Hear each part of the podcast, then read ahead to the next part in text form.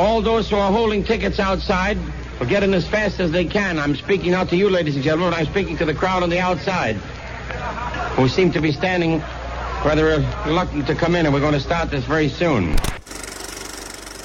Always make the audience suffer as much as possible. The master of suspense himself, Alfred Hitchcock, created a filmography that exemplifies the art form of filmmaking while still making it accessible to everyone. The sinister nature in most of his films taps into the audience's fears to shock them in a cinematic experience that is unique to itself.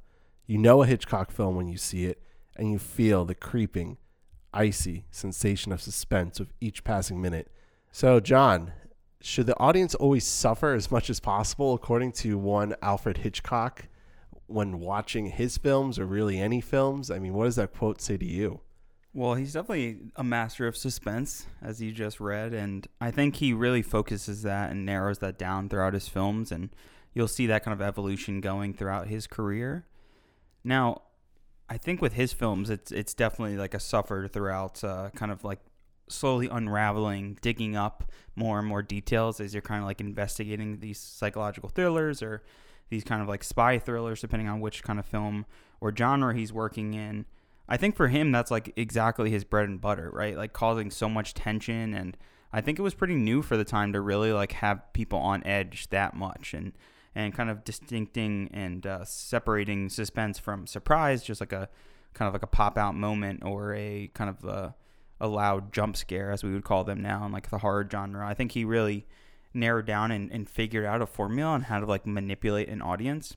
And usually when you say like manipulate, it's kind of a bad thing, right? But the way he's done it, and film is like a visual language that you kind of have to understand to to kind of see how an audience will react. And the more you know about that kind of particular medium, the more you can kind of exploit it and figure out the kind of what are the weaknesses to kind of like pull on someone's emotions. And I don't think there's like a director better in terms of like building suspense than Hitchcock. And I think without that kind of suspense, his films just wouldn't work at all because you wouldn't really care about the final solution or like revealing what mystery it may be. Um, but what do you think?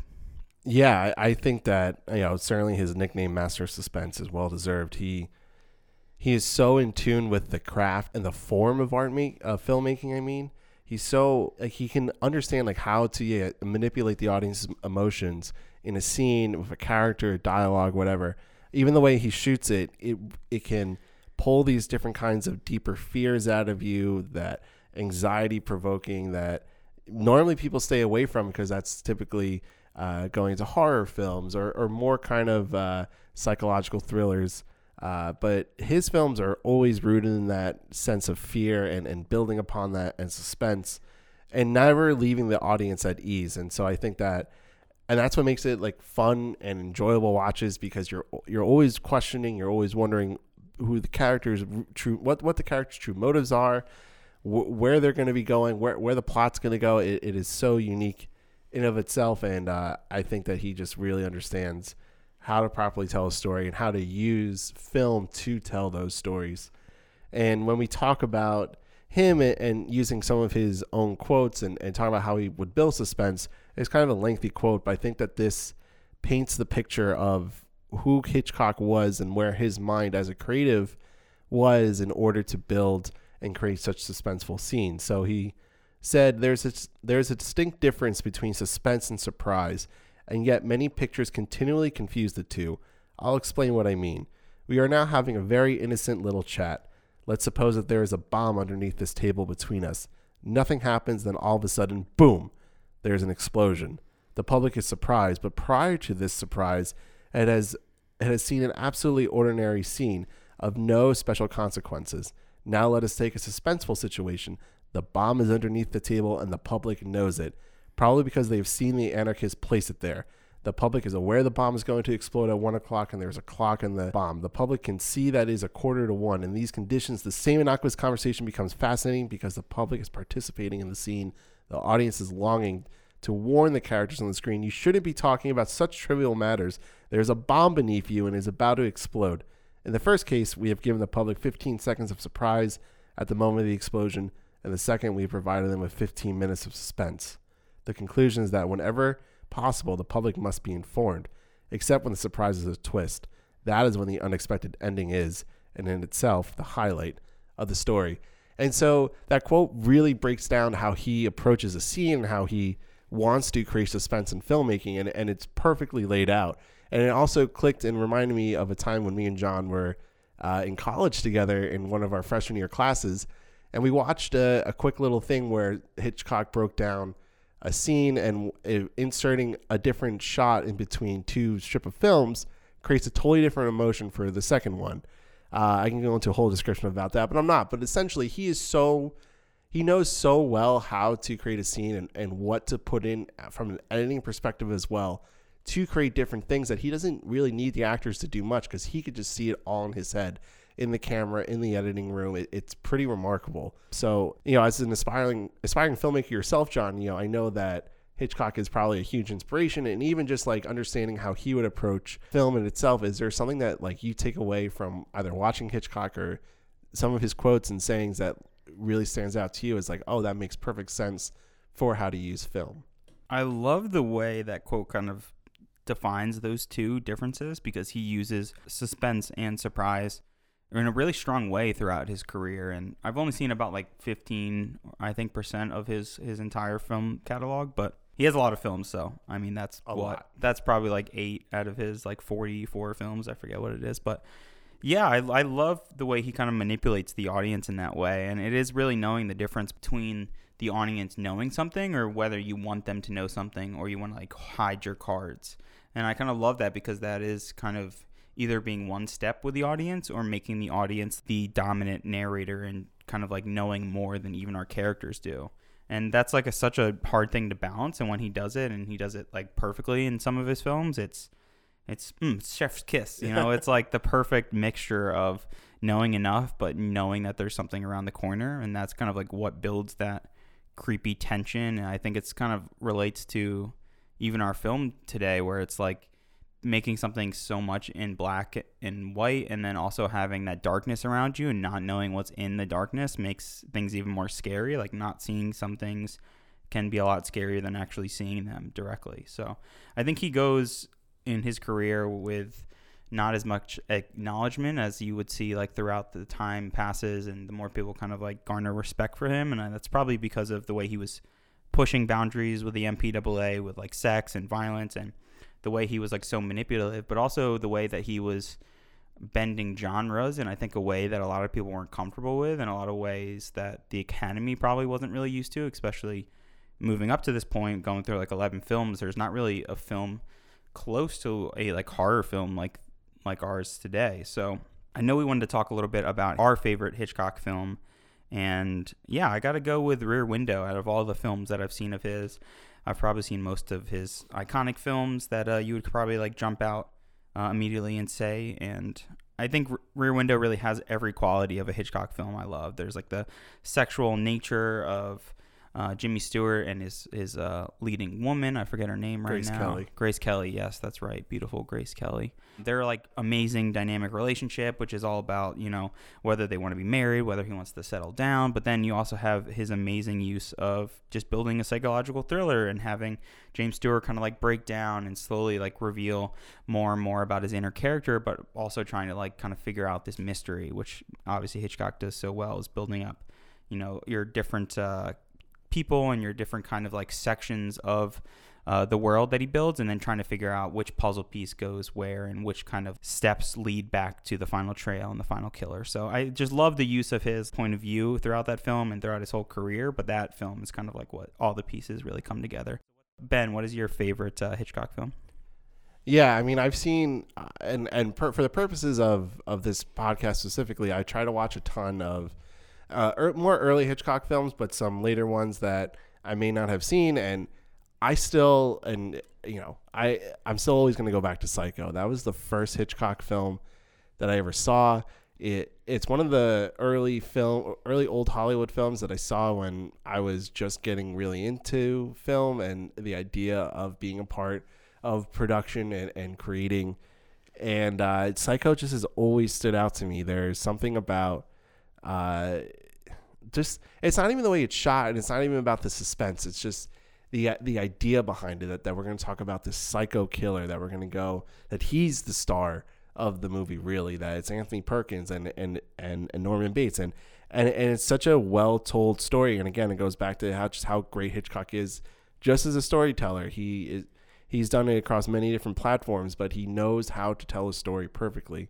And so for me, Psycho is just like one of those movies that I love the way the story is told. I love how the fallout of everything, the the implications of so many different things. The I, and I love the suspense and the thrills of it, you know, just as much. But I think there's a lot more to that film, and uh, so I just always go back to Psycho and it. And uh, I've shown some people to their disliking. Uh, you know, they didn't want to watch Psycho. I made my little sister watch it once, and uh, I still am happy I did because she got to see one of the best movies ever. You know, a little horrified, so sorry to her, but it is what it is. You know, I'm just trying to be the older brother that I am. But it, yeah, I mean, Hitchcock. I mean, we could pontificate and say all these great and wonderful things about him. We can say and go through his whole entire filmography and and just say like, yeah, he's the director's director. He's one of the best ever. Without him, there'd be no person A, B, you know, any of the great directors that we know of. There wouldn't be because of Hitchcock. But we're not going to do that right now. Instead, we're going to be talking about his only Best Picture winner, Rebecca. So, John, is Rebecca worthy of the Best Picture award of 1940?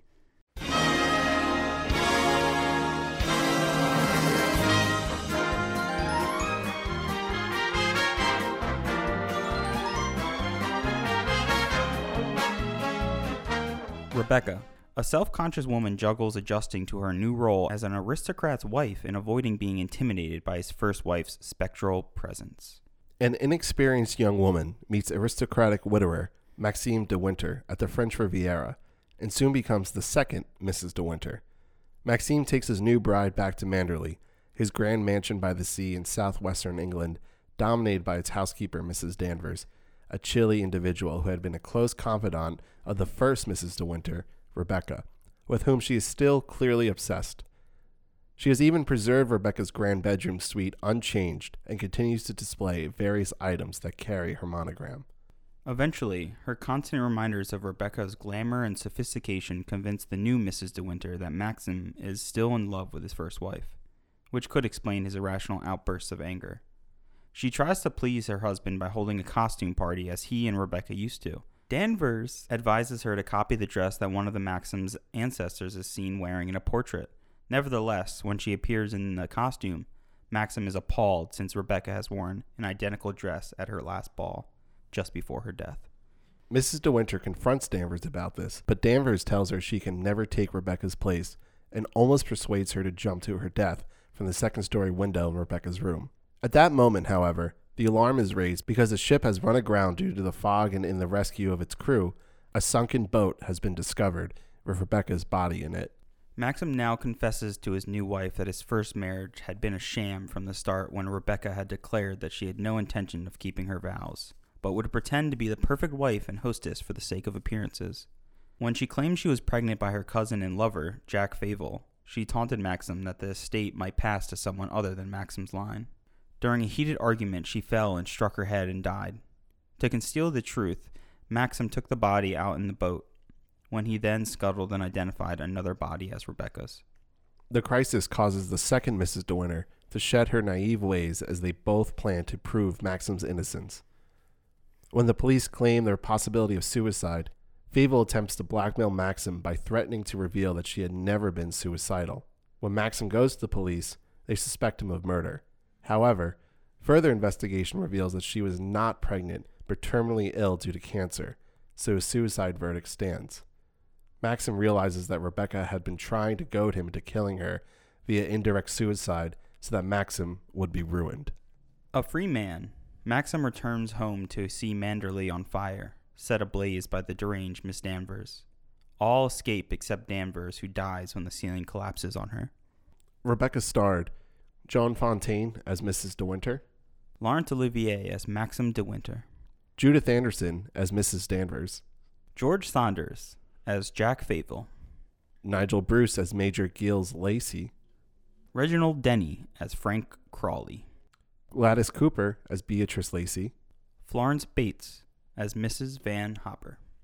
Rebecca was directed by Alfred Hitchcock, produced by David O. Selznick, music by Franz Waxman, cinematography by George Barnes, film editing by W. Donn Hayes, Art direction by Lyle R. Wheeler and William Cameron Menzies. Costume design by Irene. Art department by Howard Bristol, Joseph B. Platt, illustrator Dorothea Holt. So that is the story of Rebecca, the cast and crew. And I wanted to start really with the thing that gave me the oh fuck factor after I watched uh, Rebecca for the first time. And I sort of I didn't want to talk about it with John before he watched it, but it was my first question to him. And that question was, what is her name? And her being Joan Fontaine's character, the second Mrs. De Winter, she has no name. And I never picked up on that fact while watching it the first time. And so after I had finished watching it and after you know I started looking up stuff about the movie, I realized that she was never mentioned by name and just that whole idea of her being a nameless character and me being so involved in the movie and not even realizing that my mind was literally blown and I think it's just a very interesting storytelling device and I think that it leads for a very funny conversation of how do we call her in this podcast episode? Yeah, you could always say the second Mrs. Winter. I saw people just uh, say narrator when they were talking about her because she does open the film with narration over the awesome credit sequence, which we'll probably talk about. But yeah, that is hard. I think I noticed about halfway because I'm like, why aren't they saying her name like that? Like I was like, oh, they'll probably say it in the first 30 minutes, and then after 30 minutes, I'm like, what the hell is going on? Like, and then once I realized what the actual film was about, when we got to the Manderley and the mansion, and we're meeting everyone, and everything's about Rebecca. Up until that point, I just assumed that our main character's name was Rebecca, and they just weren't saying it.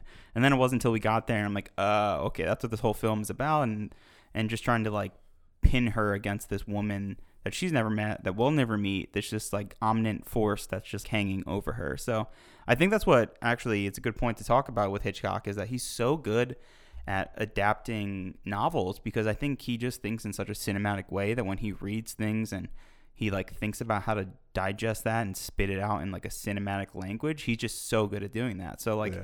for instance, this book was probably just in first person and the second Mrs. De Winter is just talking us through this experience. So you can't really do that too well without like voiceover or like kind of and I feel like the way he integrates it without saying her name at all and not giving her a name, it becomes like a blank veil of her character, right? Where you can like step into her shoes and experience what she's experiencing and it also kind of like demystifies or really mystifies her so she kind of loses her identity right? Yeah. and she like starts to kind of it adds to the kind of psychosis of her not really understanding her place in this mansion and her life with maxim and it, it adds definitely to that suspense and, and, tension that we keep talking about. Yeah so it definitely adds to her identity and how joan fontaine is supposed to like interact in this world but i want to hold off that conversation and a little about uh, rebecca's presence in the film because I had some ideas of what we could call the second Mrs. De Winter. Oh yeah, give it to me. So we could just call her Mrs. De Winter.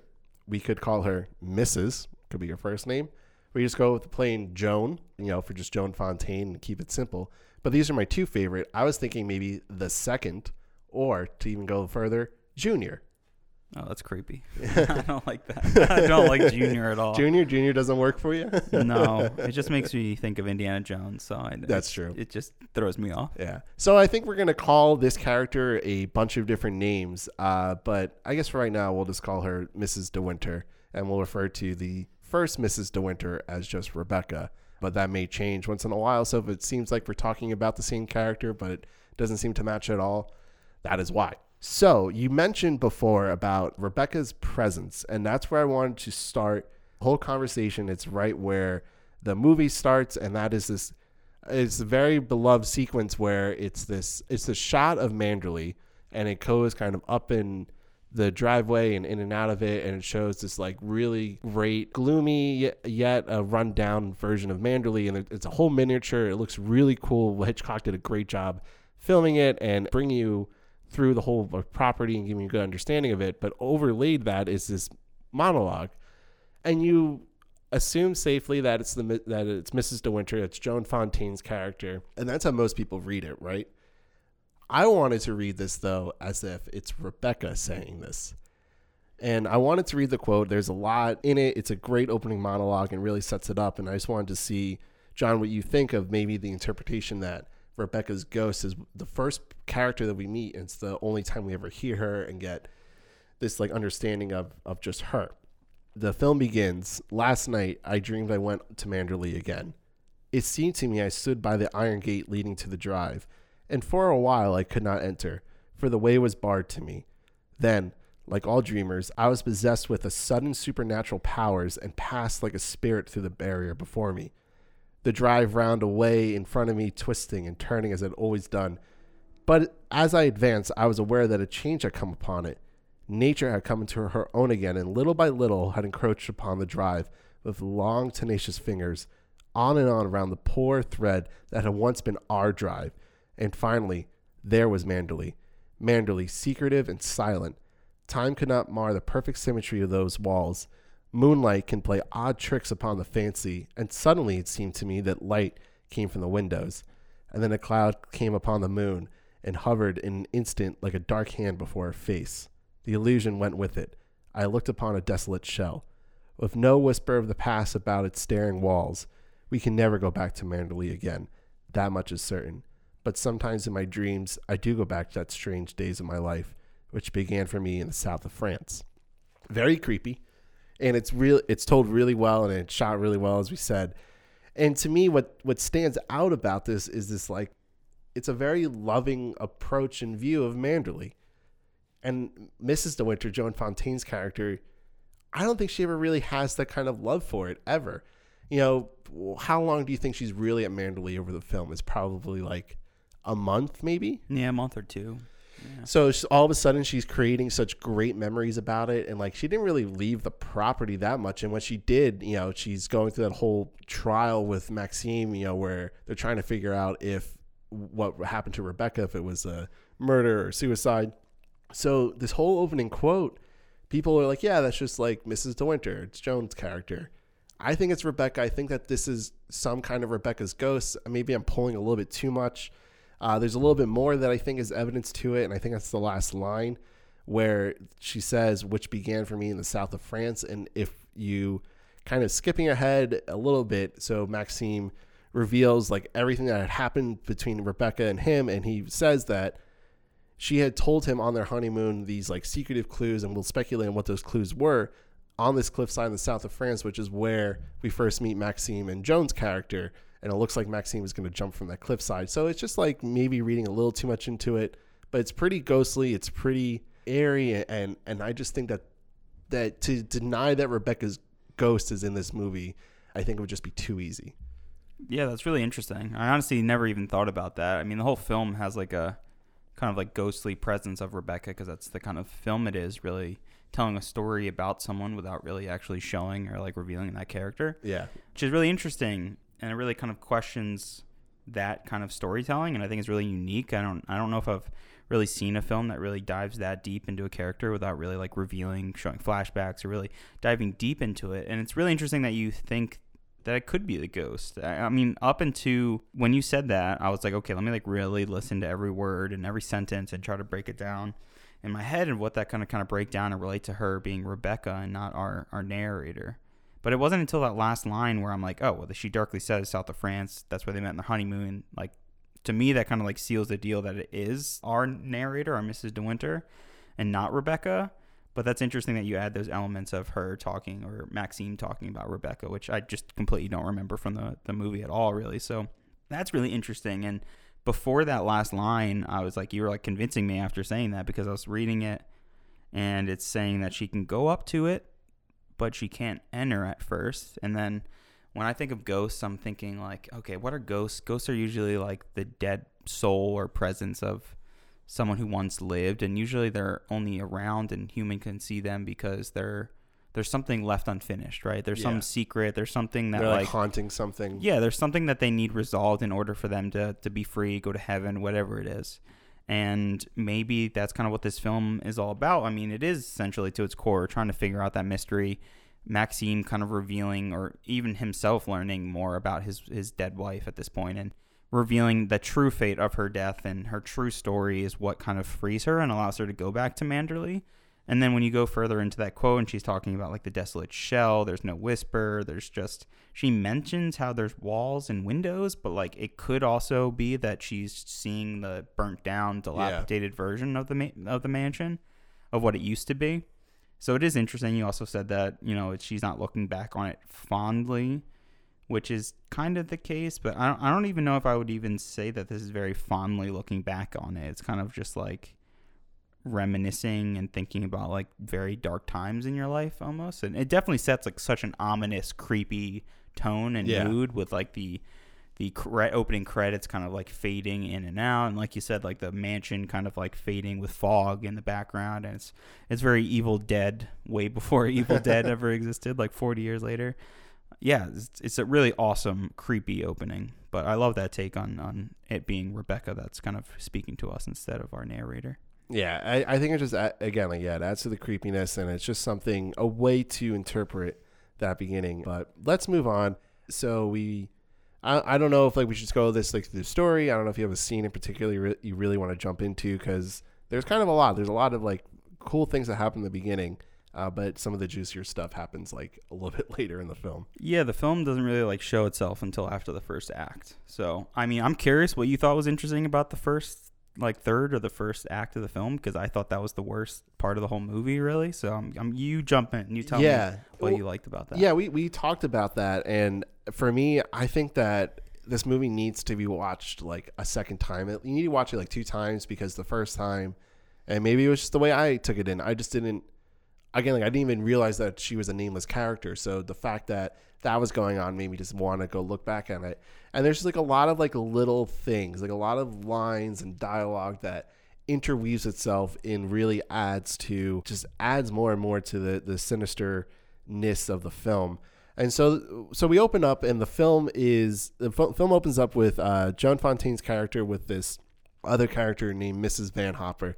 She's this American character. She's a socialite. She's a little brash, and they meet. So basically, uh, Joan Fon- Fontaine's character is like her personal assistant, like secretary for this trip. Uh, but she's given a very interesting name, and that's a paid companion. And even Maxime says, "I didn't know companionship could be bought." So to me, that alerts so many different things, especially because we'll be touching upon the whole mysterious Danvers and Rebecca relationship. Like that, there's a lot of uh, you know lesbian undertones uh, within the film. So immediately when you open up and you have this, you know, the main character, she's this female companion. She's a paid companion to this other woman, and it's uh, it, it just adds to that like potential theory that there was some kind of lesbian relationship. I don't know if if, if you got got anything out of that from Mrs. Van Hopper because I really because she's not really in it for much, but she kind of sets up the first layer of uh, of suspense within the film. Not from her, no. When we talk about Mrs. Danvers later, I think we can I can dive personally of, of me kind of getting those feelings and her love for Rebecca. But yeah, no, I I mean I honestly really just didn't get too much out of like the first act of the film. I just felt like it went so slow for what it ended up establishing, which is really just their relationship, getting us to Manderley in the mansion, and I didn't really buy their relationship. I didn't really understand I mean, you could see now looking back why he would want someone else to kind of like take him away from that sadness, the loss of Rebecca.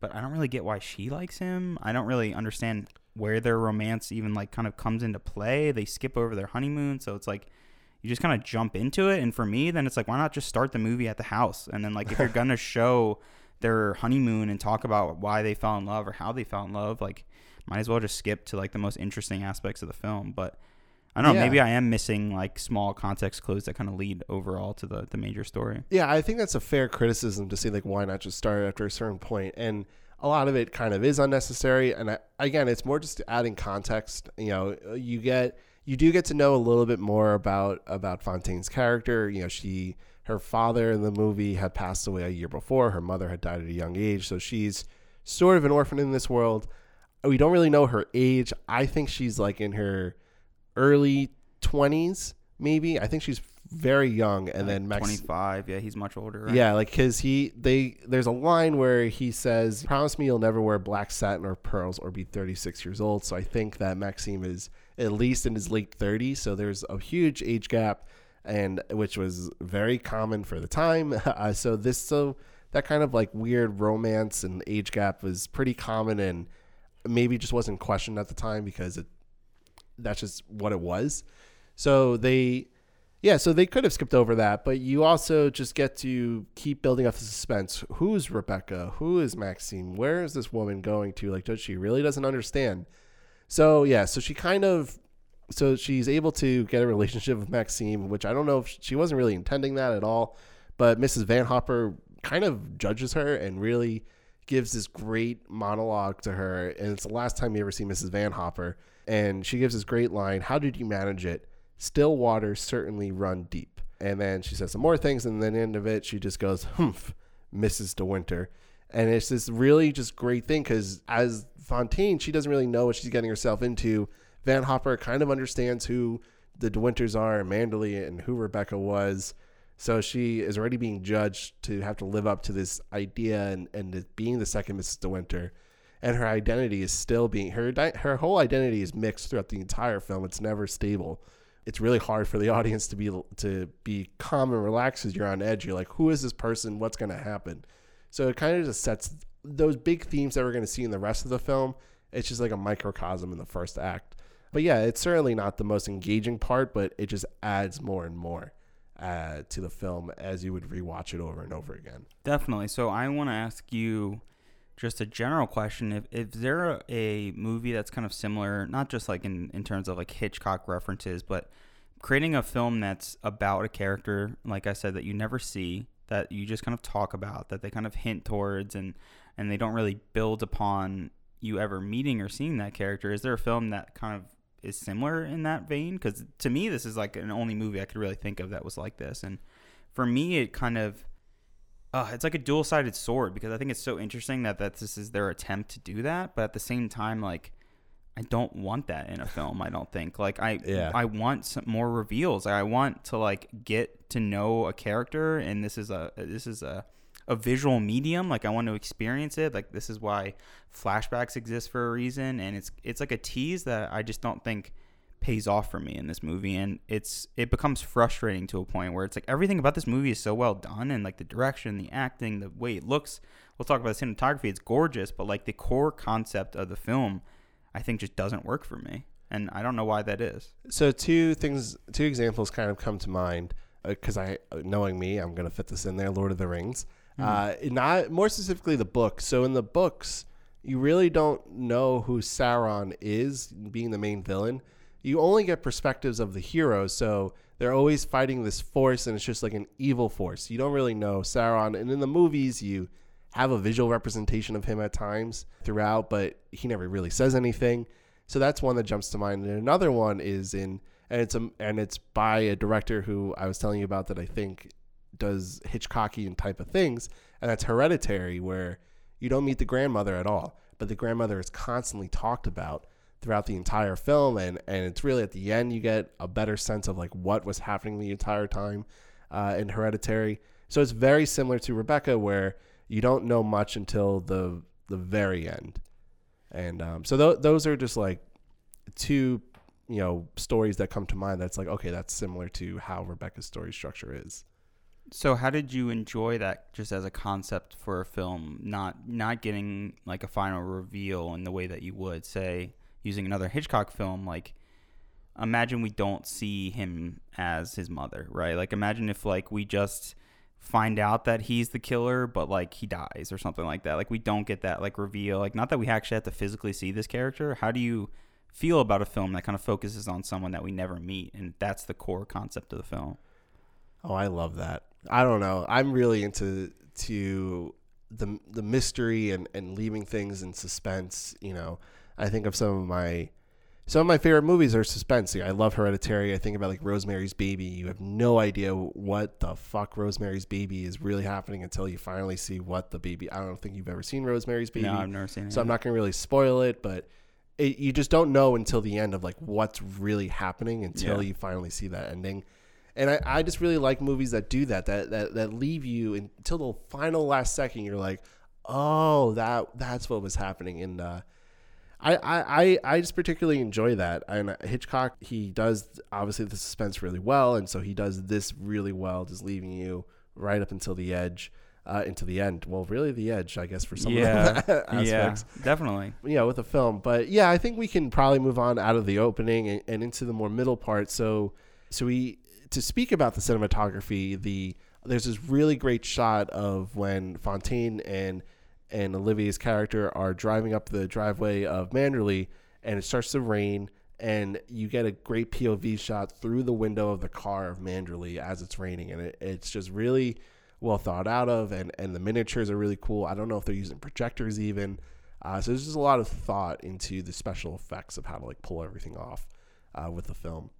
Definitely. I mean, it's the same man, Jack Cosgrove, who did the special effects and the amazing visual effects for Gone with the Wind. So we have that kind of carryover from our last Best Picture winner and some of the most incredible visuals from that film. Definitely get carried over to this film with the art direction, the amazing uh, use of like projectors in the backgrounds, using miniatures. And I know that was kind of a, a headbutting moment for Hitchcock coming from the art department was where he kind of started out before he became a director, and using miniatures was very common for him. And knowing how to kind of bring that into a film as the director was something that he really wanted to use, and something that he wanted to kind of like help to to pull off Manderley and pull off this huge, big structure in this kind of looming, ominous uh, mansion. So I think that really plays off so well. But like I said a little bit earlier, the use of black and white I think is is so important to this film. And I read that Hitchcock adamantly pushed and pressured Selznick to make this black and white because it adds to this ominous kind of like black and white morality, like the shadows of Manderley, the mansion, and how it kind of like looms on on the coast and how the shadows and the fog add to this kind of dimension of, of the black and white. And you have these like dark, intense shadows when you're inside Manderley, how Manderley is like so overwhelming, how the fire uh, or the, the, yeah, the fireplace is like taller than the characters. Yeah. Like it's like a 10 foot fireplace. It's insane. Yeah, anything that can possibly have a shadow will have a shadow in this movie. And the lighting, I think, is you know, lighting and cinematography go hand in hand, but we always talk about cinematography. But the lighting in this movie is amazing. It's yeah, it's incredible. It- yeah. You know, they they do such a great job. uh, You know, with the out of focus shots and then the deep focus shots and the way that light. You know, there's a scene where uh, it's like kind of the first scene where Fontaine is. Uh, she gets dressed and it's Danvers comes into the room and it's kind of her first time walking with Danvers in the hallways of Manderley and just the way the the sun splashes into through the windows and the way it makes this like very it looks like kind of underwater it looks really cool and so anything that yeah again like anything that any light can manipulate it's going to be manipulated by hitchcock in this movie Oh, definitely. It's it's beautiful, and the use of like eye lighting, which is like so common throughout this film, of just like hitting each actor, uh, whether male or female, like perfectly in the in the eyes, where it's kind of creates this beautiful glisten, which I don't think Yeah. we've talked too much. It's definitely really common throughout the Best Picture winners that we've seen so far, but it is so powerful. And the use of shadows, the way they kind of like cut off characters, cut cut off parts of the mansion, is really beautiful. And and speaking of cinematography, you mentioned deep focus, and for those who don't know, deep focus is a photographic technique which is using uh, depth of field. And with depth of field, it's creating this uh, front and back range of focus.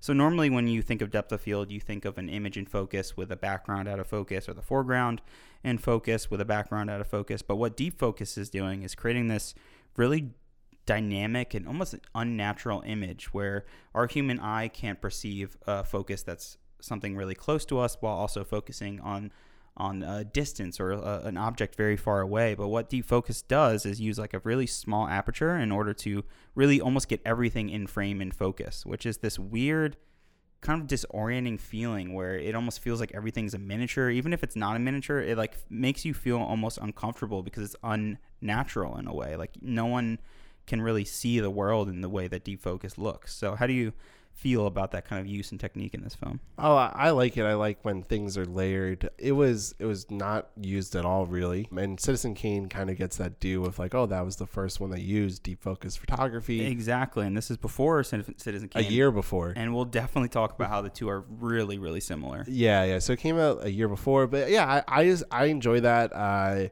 I don't really have a preference, but I think that it's a really I think it's like a great way to show off a film, and especially when today when we have great cameras that can show off anything, even to the smallest of of blemishes. The, just the way that this was shot, and and it makes kind of like it feel grander than it actually is. Oh, definitely. Um, you know, it really adds to because Manderley's supposed to be this big mansion, but you know, potentially with other films and filmmakers, they wouldn't be able to capture that grandiose, you know, feeling of it. But and Hitchcock was able to do that, and, and using the deep focus uh, photography really helped with that. So yeah, it, it really works, and and, and again, like it adds to the set piece of of Manderley, and it it makes it feel like there are a lot more people in it as well. There are which adds more to that sinisterism is cynicism. I don't want to say it's cynicism, but sinister s sinisterism. I'm seeing a lot of sinister and isms, but anyways, there are some really cool. You really just get to see these side characters, but it makes it feel like again like a movie like Hereditary or a movie like Midsommar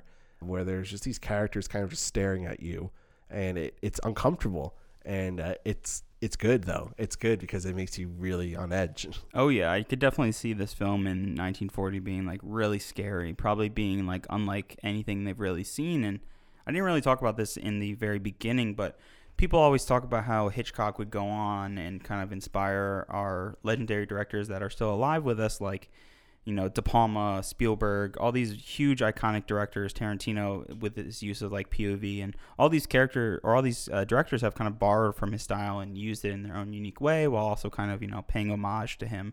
But I think we don't talk about too much of you know this is 1940. We've had almost 40 years maybe even 30 if you want to talk about Hollywood and, and those particular films and, and the Academy. But we've had time now to kind of see films, and Hitchcock was definitely inspired in his own career. And I was, I don't know specifically a, a, director you could point to, but I think you could really point to Universal and the Universal monsters that kind of started in the 1930s as like a gateway to Hitchcock's career. It's the way that they kind of use light and dark and the the kind of psychological nature. It was just that at those times, about even ten years ago, with how fast film is changing, that you know it wasn't as inventive in terms of the way it was shot and the way that the camera moved. You know, these earlier films like Mummy or Dracula are are really great, and I think they still hold up, but they're they're pretty slow from what you would expect from a thriller or a horror film. Like it's a lot of static images, which adds to the tension, but we don't get the use of perspective and um, you know point of view that the way Hitchcock does, the way he kind of takes you behind the narrator's eyes, essentially. You know, guide her through Manderley in this house, and and just like you said, the, the the use of eyes and the way they kind of like stare and haunt you, and she feels constantly watched throughout the film and on, on edge, and that really adds to us as the audience feeling on edge and and being really placed into her her shoes so so well. I think is just a huge testament to to Hitchcock as a director. So speaking of like sinister people and, and things staring at you, let's talk about Danvers as a character. Our villain here. And, yeah. and what does Hitchcock say about villains, Benjamin? Hitchcock said, the more successful the villain, the more successful the picture. We talked about Mutiny on the Bounty, how good uh, Captain Bligh was. And, you know, it, eh, we both really liked the movie, so it made a really fun picture. And Danvers does not disappoint. Or as one person likes to call her, Danny which uh, just made me go, ugh. you know, I don't want to call Mrs. Danvers Danny. And where's Mr. Danvers, by the way? Why? Why she, she Mrs. Him. She ate him. No, she killed him. Did she? I don't know. I'm assuming that's part of her backstory. I mean, that's the way I kind of took it. That's really taking a huge leap, but she's so sinister. Like Judith Anderson is probably my favorite performance in this film. Yeah, because she probably has the most to chew on uh, to give her credit. Yeah. Like she's just such an interesting character, and she's the one that kind of you can break down and and we can talk about some of those like homoerotic aspects of this film and yeah. with the challenges that like Hitchcock and Selznick ran into with the MPAA and really trying to make this film as accurate to the novel as possible but also kind of fighting with being able to really truly make it as accurate as possible. And I think Ms. Danvers adds to that the way they change her character a little bit. I know she's uh, much younger in the novel and I think making her older and more intimidating is is kind of a great tactic as, as a casting choice. And the the way Judith Anderson has this like blank stare, her like yeah. eyes never blink. I don't think you see her eyes blink like once throughout this her entire. eyebrows film. are like always raised too. Always yeah. raised, yeah. Her performances, a lot of the performances, I would actually say the the three main uh, performances are really they're really good emotive actors and they really understand how to use facial expressions. I think that that really plays a huge part in Hitchcock's films as well. Starting out in silent film, I think it yeah. definitely is. Yeah. Yeah, yeah, one hundred percent. So so yes, let's talk a little bit about Mrs. Danvers. So speaking of her backstory, we do get the line that she had came to Manderley when Rebecca was a new bride. And there's there is constant references that that Rebecca and Danvers had a very close relationship. You had Maxim's uh, sister, she Beatrice. She said that she simply adored Rebecca, meaning Danvers. There are other references that that they were, they were just really close, and it kind of all culminates in this. What a that everyone probably knows if you know the film, but it's when Danvers is showing the second Mrs. De Winter the first Mrs. De Winter's room, and it's a part of the house that that they were not using at all uh, at the beginning. So when Fontaine's character gets there, uh, Danvers tells her, "You're in the west wing of the house, or is it the east wing? She's in the east wing of the house because they can see it from the west, and in the west wing is where Rebecca was." And you're able to see the sea from there, but they don't use that anymore. So obviously, uh, Maxim doesn't want to go in there. But Danvers has basically kept that room where Rebecca slept and used to get dressed and do her makeup exactly how it was when Rebecca, the night Rebecca died, uh, which is very creepy. And there's that clear obsession right there. And so, so, so the scene starts with uh, with Fontaine coming to the room and all of a sudden there it just comes out of nowhere is Danvers. There's that like kind of ghost factor. It's her again. glide. She never. Yeah. It doesn't feel like she's ever walking. She just kind of like Yeah. glides like a ghost in and out. Yeah, there's there's a big thing I want to connect all that to at the end of this, but yeah, so she kind of like glides and very free flowing, and so she starts showing off the room, and it's like, look at this, look how great this is, and it's really. And she kind of like uses a lot of hand signals, and it's hard to describe on a podcast, but she uses like that hand signal with like, "Come here, come closer, come take a look." You're like beckoning. Yeah, you, it's like a stranger telling a kid, "Come here, come into the van." Oh, I God, kid." no. I mean, that's what it is. It's it's that suspense and it's building and, and building up. And so Danvers, uh, she first shows off a uh, shows off some of her clothes, but specifically she shows her underwear, Rebecca's old underwear, and saying how it was custom made. So that being one of the only clothes being shown to her, and then she takes out a fur jacket and she shows off this jacket, and it, it's this like fur coat, and she starts Danvers starts rubbing the jacket on her face, and then she just she doesn't like slap it on, but she just puts it right onto Fontaine's face, and it's like, yeah, can you feel that? She's like torturing her. Yeah. honestly. it's fucked up. Yeah, it's disturbing. Well, it's disturbing for Fontaine, who doesn't really say anything throughout this entire thing. And uh, then Danvers says that she would wait up all night for Rebecca when she would be out with Maxim. Even she probably wasn't out with Maxim all the time because as we get to know more and more, she was this, uh, you know, she she had a lot of affairs and probably was sleeping with a lot of different people. And then it kind of transitions into where the bed is, and uh, Danvers says how she would embroider R's on all the clo- on pillowcases, on napkins, whatever.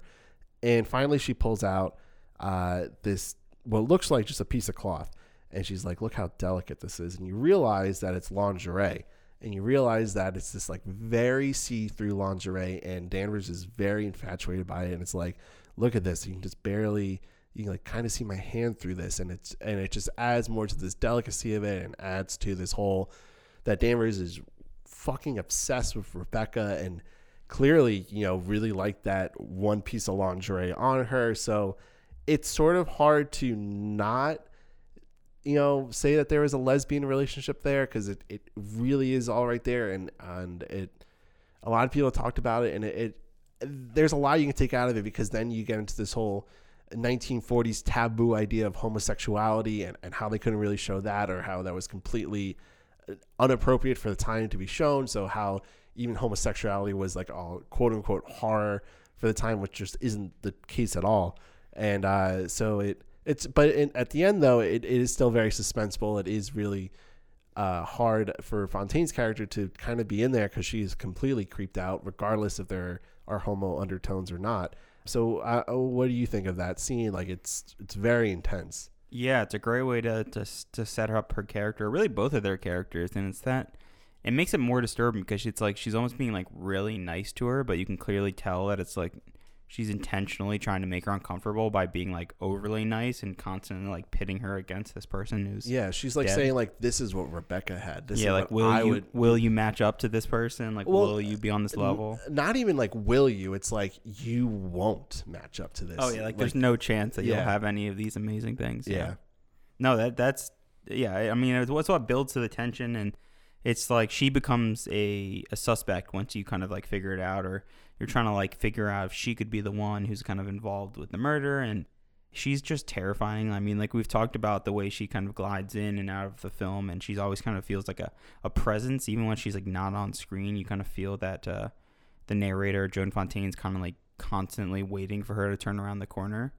And I think it really plays to Fontaine's performance too, where she's just you can clearly tell she's so uncomfortable, but she's just a really sweet, nice girl who just like wants to not be making any conflict. Like Miss Danvers, like, oh, uh, you know, Mrs. De Winter really like this kind of sauce. Like, what do you want tonight for your your roast beef or whatever? Like, what sauce do you want? And she's like, uh, uh, I don't, I don't know. I'm not used to picking sauces. I don't know what you're talking about. Like, whatever Rebecca previously wanted, and it's again she's just constantly like putting this comparison immediately and you talked about her embroidering the r's and i think that's kind of like a symbol that's constantly shown throughout this film kind of like looming over the narrator and, and mrs fontaine here who's just constantly reminded of this presence and, and how to kind of compare herself or how she'll really never be that worthy of maxim's love Yeah, and and so that's exactly what the scene kind of like pulls out, and it, it fucks more with the identity of of Mrs. De Winter and who she is supposed to be because she's supposed to be Mrs. De Winter, but she's really not. Adding more to that nameless identity that how it's always changing. How there are so many different characters in this movie that kind of that kind of put her into different boxes. You have Maxim putting her into being like, oh, you're just this great loving wife. You're this new thing for me. Danvers is like, you're replacing the thing that I love the most. You have uh, Maxim's sister being like, you're not exactly what I thought you were going to be. You're a little more common than that, which is like fine. So now you have Maxim. Now you have uh, Fontaine being like, well, who am I? Like, how do I fit in with all this? And she really doesn't during the story. And, and I think that like what is what adds to it. But that scene ends on a very haunting note. So Danvers kind of just says to Fontaine, listen to the sea, listen to the sea, listen. And so Fontaine runs out of the room, but Danvers stays in the room.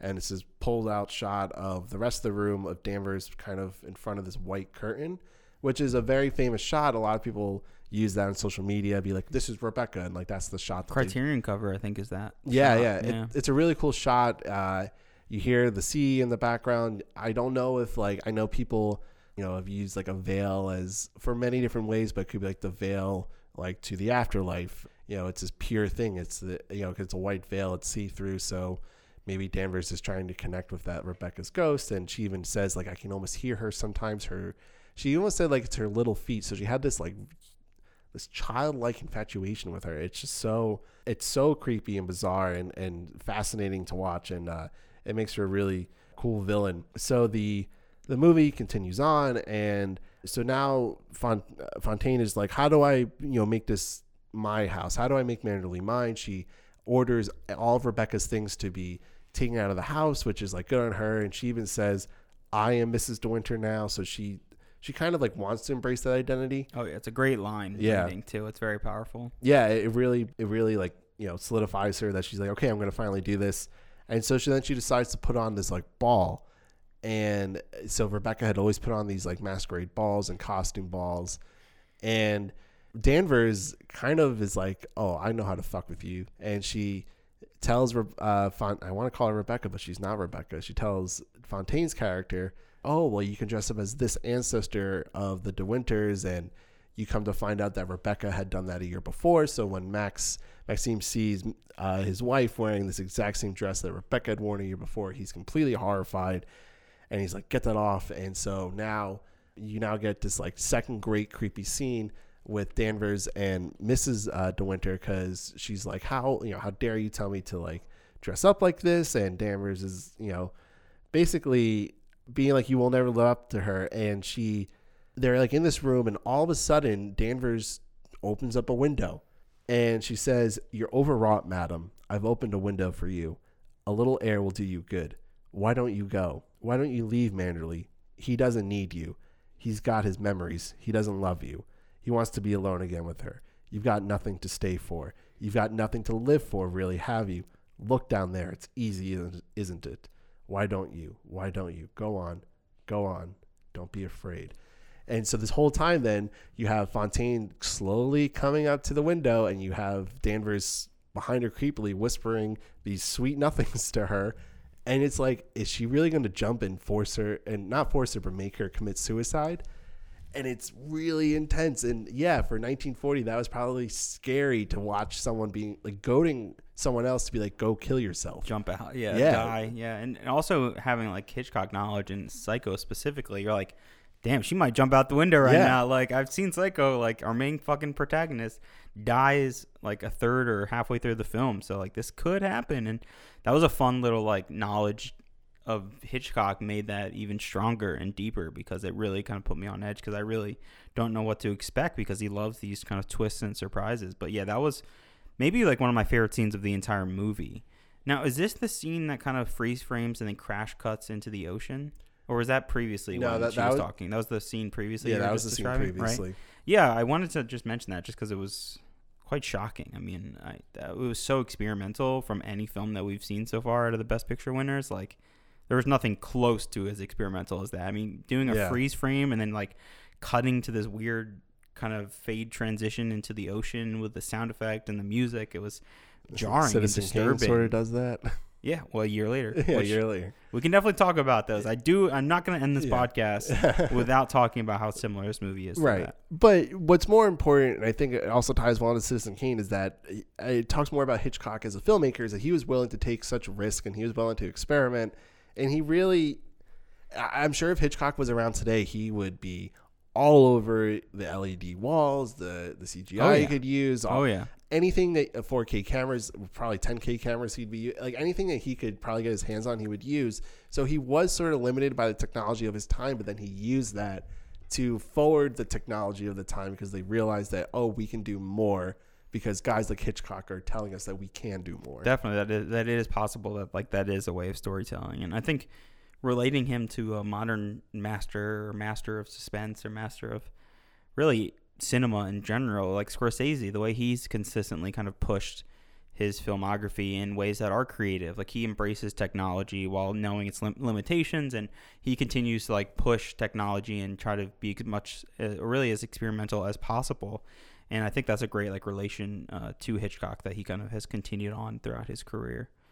But yeah, it's just uh those two scenes of Mrs. Danvers, like I think that like perfectly solidifies the the film really. Like watching those two scenes kind of like sets you up of what kind of dynamic and how uncomfortable you are throughout the film and how uncomfortable you are just like walking with the narrator and how really well it really places you in that scene. I think is just a perfect contrast to Miss Danvers and her her look wearing like that sleek all black yeah. and Well, she's like in mourning almost. Exactly like throughout the entire film but it hasn't it's been like a year too since like I don't rebecca she, dies Well, she still keeps everything exactly how Rebecca wanted it. Exactly, So that's yeah. a sign of not getting over it. Uh, there's actually another reference to mourning that I thought was really on the nose, and uh, so where, where Rebecca would do like her morning correspondence. This was the Frith, who's like the butler of Manderley, was kind of telling um, the second Mrs. De Winter.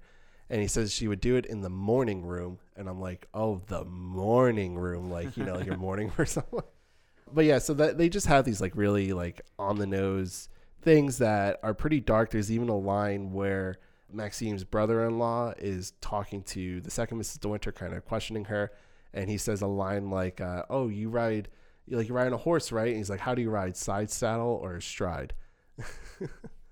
so interesting i don't even remember that line Yeah, really it- interesting yeah, well, that's what I'm saying about this movie. Like, takes like um, a couple watch throughs, and I know that's probably hard for a common moviegoer, like someone who's not into film like us, who to just be like, I have to watch this movie so many times just to get it.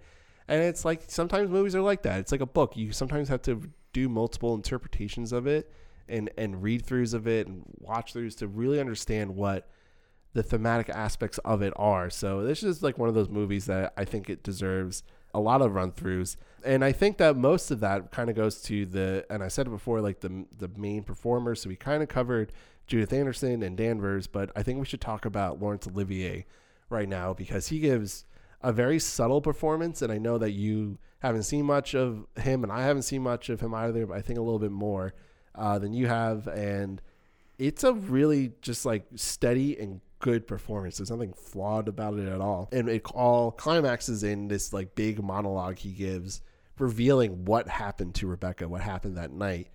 and he gives this really great monologue, and it's well uh, paced. And I well, that was one of the issues that Selznick had with Olivier as the main actor was because Olivier came from this this stage background that he really knew how to be an actor's actor on the stage and as a play, and Hitchcock probably really liked that and liked that he was able to give a, a breath and an air to the performance where Selznick was like, no, we just got to keep this going. We got to keep the machine moving mm-hmm. of Hollywood because I got to make my next big movie.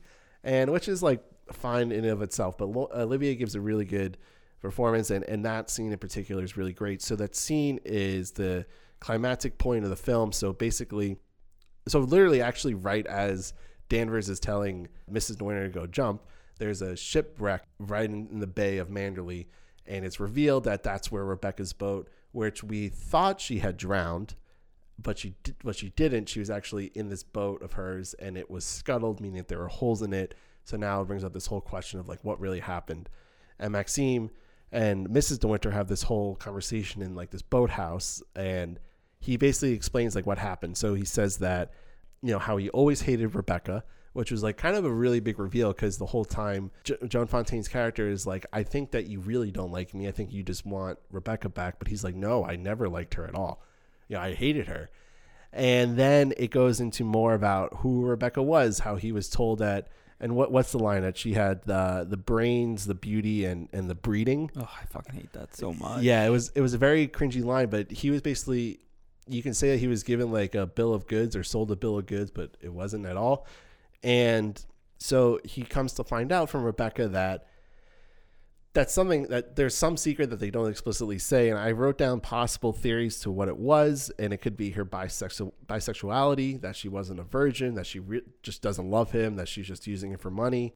So like, what was that secret? And so basically, she tells Maxim the secret four days into their honeymoon, and basically makes this deal that like yeah, I'm just going to be unfaithful and I'm just going to pretend to be your loving wife and pretend to be this Mrs. De Winter character in order to just keep up appearances. And because he, cause she knows that a guy like Maxim is not going to divorce her to ruin the family honor.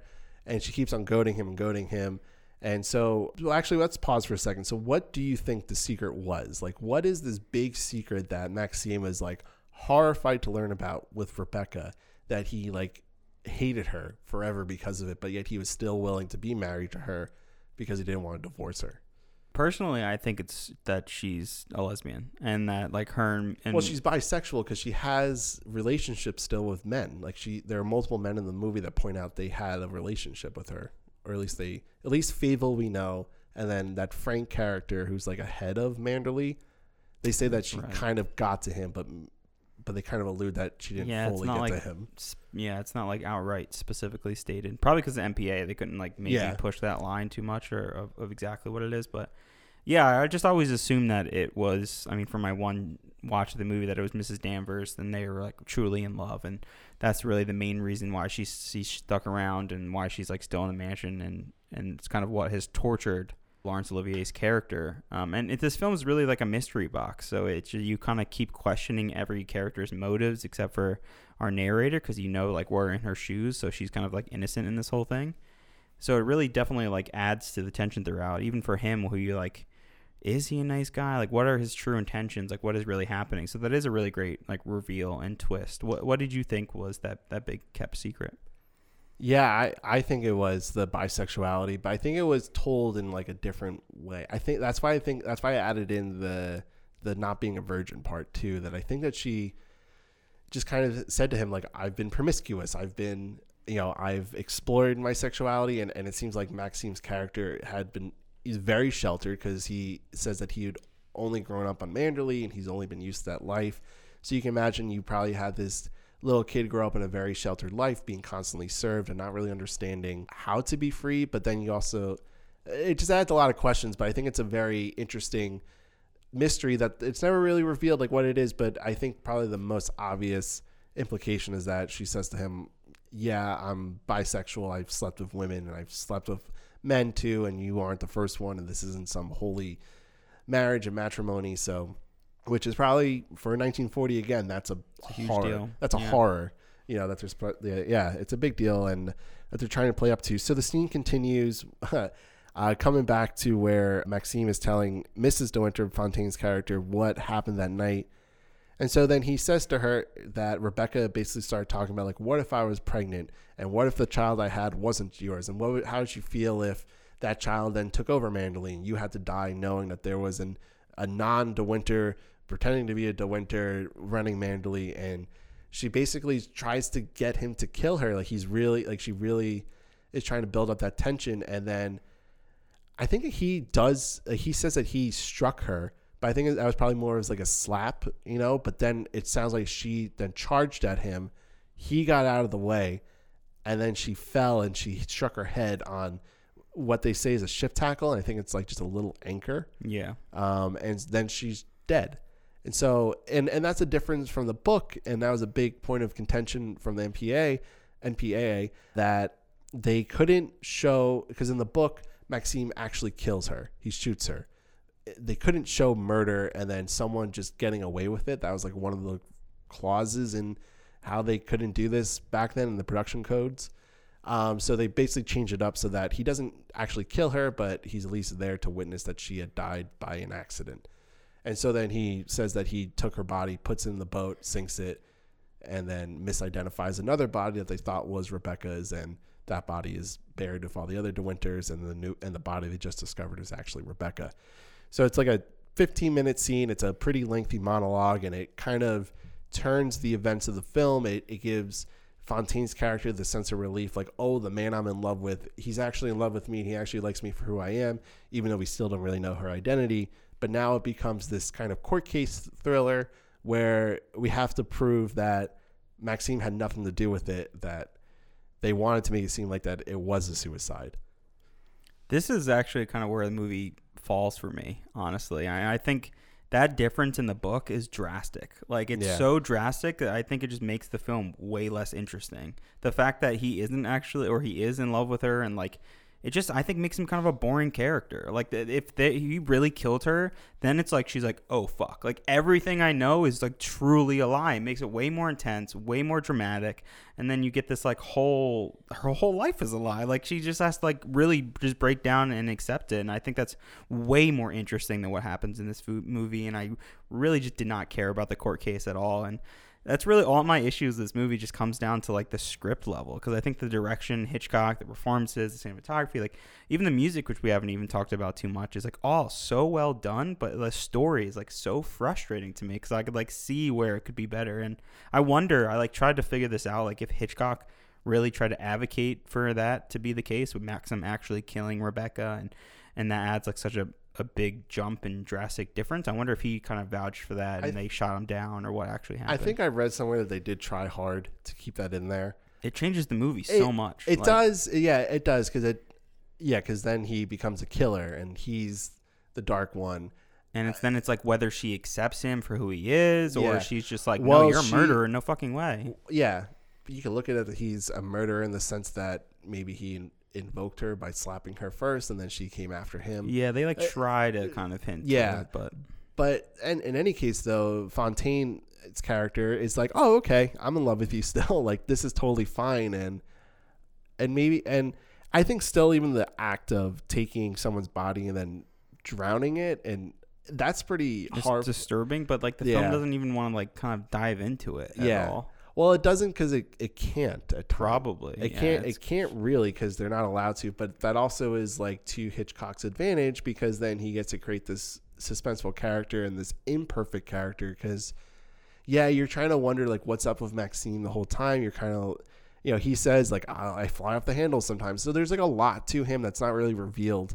Um, which is the kind of the case with a lot of the characters. You have to do a lot of like deep diving into it. But then at the same time, it's like oh, but he is this darker person, and he but he does have some levity to him, and there's just there there's a lot. There's there's a lot of conflicting ideas that is happening with his character specifically, and I understand that like it, the total like tonal change between like this like really creepy film you don't really know what's going to happen to like this court case drama is a little drastic but yet i was still entertained by it because i really thought because again that's another suspenseful thing because the suspense in that if you think about the quote that we read at the beginning and how hitchcock builds up to it is that we as the audience know that uh, that Favell has this like big secret, and that we know that it's probably not true at all, and that we know that what really happened, but not everyone else really knows what happened between Re- Rebecca and Maxim. Um, so the film progresses, and it's this big court case, and then we come to find out through Favell trying to essentially blackmail Maxim, being like, "Well, I know Rebecca wasn't suicidal because." He feels like he was probably the closest to her, even though he probably wasn't, because Danvers was probably the closest to her, really. And uh, so he tries to be like, no, she wasn't suicidal and she was pregnant because she went to this doctor.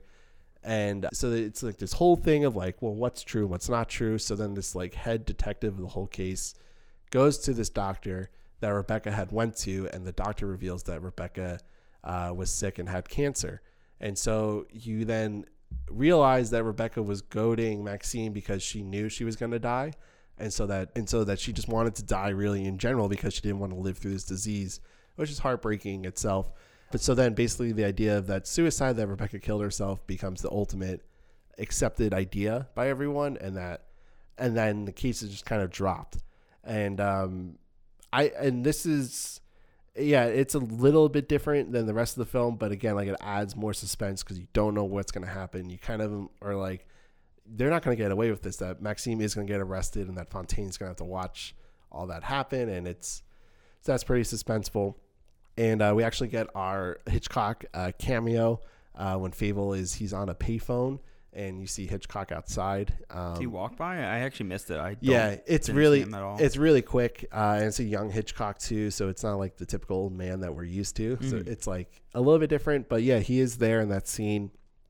And then and then the film, and then this is towards the end of the film, and the film ends with Danvers burning the whole house of Manderley up, and she and uh, Fontaine's character is sleeping in the room that that Danvers lights up at first, so it's pretty intense. We don't get really much of it except for when we see Danvers in Rebecca's room as the ceiling collapses on her. So you know Danvers dies. This whole house gets destroyed because Danvers is like, essentially, you killed the one thing that I loved, and so I'm going to destroy this whole home. And um, the film ends with the burning embroidered R on the pillowcase, uh, kind of similar to what happens in Citizen Kane with Rosebud. An R name thing that gets burned that's symbolic. And the film ends on this pretty intense note of just that Manderley is burned up because it was like a lover's passion, essentially. I found that really interesting. I mean, it's a great kind of conclusion to Mrs. Danvers kind of going down in this blaze of glory and and kind of being burnt up to a crisp with Manderley not wanting to leave, kind of being with Rebecca one last time. And I think that's a good kind of moment to talk about the remake of this film, which we haven't really even mentioned. In, in 2020, Netflix uh, released a remake of Rebecca, shot in color. And I haven't seen it yet. I don't think you've seen it, Ben. But I I've think seen you some know scenes. you've seen some scenes Yeah. and you know what the ending is and how it how it's different from uh, the Hitchcock version. Yeah, like so she so Danvers runs away instead of being collapsed inside the building. She runs away, and then Fontaine, what is supposed to be Fontaine's character, I think it's played by Lily James in the movie, runs after her and is like, "You don't have to run away. You don't have to do this." And Danvers explicit, explicitly says, "You took away the one thing that I truly loved," meaning Rebecca, which completely reveals the whole lesbian undertones that Hitchcock had to avoid explicitly saying, which made it way better in the 1940 version, which is Makes it way more melodramatic and like yeah, not as subtle. Yeah, definitely. yeah. So and the remake, I've seen some other scenes, like the scene when uh, Rebe- and uh, Mrs. De Winter comes down with wearing the dress that Rebecca had wore the year before. And the way that Armie Hammer plays it is just not as subtle and not as horrified. It's more just like He's just angry. He's just angry. Yeah. He's, he's more just angry about it. So I, I really don't need to talk much more about that version because they they fucked up. And honestly, I you know there are some things I guess that we can remake. There are some old movies, but don't touch a fucking Hitchcock film ever. don't just don't touch it. Yeah, I I wanted to bring it up because of the end with her jumping into the water. I think it's it's actually I think an interesting idea because she's like reuniting with Rebecca. She's like going back to where she died, you know, trying to like become one with Rebecca. In the same way that I think when Manderley kind of burning up, she's like this is her one true love, like the the house and Rebecca and sharing this with her. So I like kind of get that ideology of, of wanting to do that and I think this film is like perfect of showing what could be the small differences of films from a novel to a film and how that can really like drastically change characters, drastically change stories and also with the remake being shot in color, I think well, I mean, this is without me seeing it, but I think it probably really glamorizes Manderley, and in a way that this film it doesn't glamorize Manderley, it doesn't glamorize being rich or wealthy. It it, it becomes a weight. It's like a, this like struggle of having all these things and, and what does it really add to your life? The, the darkness that the black and white gives you and how ominous the overall feeling of manderley feels I, there's no way they accurately represent that. Yeah there's also cgi manderley Which is like a miniature miniature drastically yeah your it- feeling. yeah when you can when something is physical and, and it's there it, it's much better on on film. And uh so I think kind of maybe to wrap up this whole discussion on Rebecca, there's a lot more to be said about it, but and, and again, that kind of buys into the idea that this film, like a novel, needs multiple uh, read throughs, watch throughs, interpretations because there's a ton in there to take out of it. But the biggest thing that I really like, and I really like this motif, and I don't know if you picked up on it, and we sort of have glossed by it, but it's the idea of water and the sea. So I really like the idea of there's a lot of movies and maybe more music that I really enjoy that uses the sea as like this motif. And you know you can think it to be very ethereal and hippie like it's always flowing and moving man type of thing. Like it's very it's I, I like the water. I like the idea that it's ever flowing that it's ever going on the, the story keeps on going that there is constant motion and movement and and places that this water has been. So just that whole idea of water is a really cool mo- motif and a really cool theme and idea to put behind it. And this movie mentions the sea a ton. There's a lot of water things. Um, the first thing that I that I wanted to talk about was when that whole Mrs. Van Hopper scene when she says to her, "How did you manage it? Still waters certainly run deep." So you have immediately Fontaine's character being talked about how she's a still water. There's a lot to her character. There's a lot to her and then you talk about her identity. It's ever flowing. It's ever moving on. Uh, you know, we, we we didn't talk about much about Fontaine, but her whole character is like this nervous wreck. You know, constantly, you know, having to figure out her identity, having to find where she fits in. Much like how water has to constantly move and find that place where it can keep going down and and where gravity can pull it. So, so she's like water in it herself. Then you get into Manderley. The first night they're there, it's raining. There's water being flushed away, being washed over the entire uh, landscape of Manderley. There's this new era. Uh, then you find out that the where they're staying in the east wing has no view of the sea, and the west wing is where the preferred place is because you can see the sea. You're a part of the sea. We've talked about with lighting how the lighting manipulates how it can hit everything in the in the shot and how it brings these different tones into it and specifically it makes it seem like it can be underwater at times like you're watching things in a fish tank that there's just this constant you know voyeuristic light being put into it much how like when light hits water it disperses and there's so many different things that can be seen and refracted out of it. Things are you know distorted which is again a suspenseful thing. You don't it's horrific. You don't know what's going to happen in that distortion. Uh, you know you have danvers saying to her listen to the sea. Just listen to the sea Rebecca dies in the sea. Rebecca is found in the sea. They live right by the sea.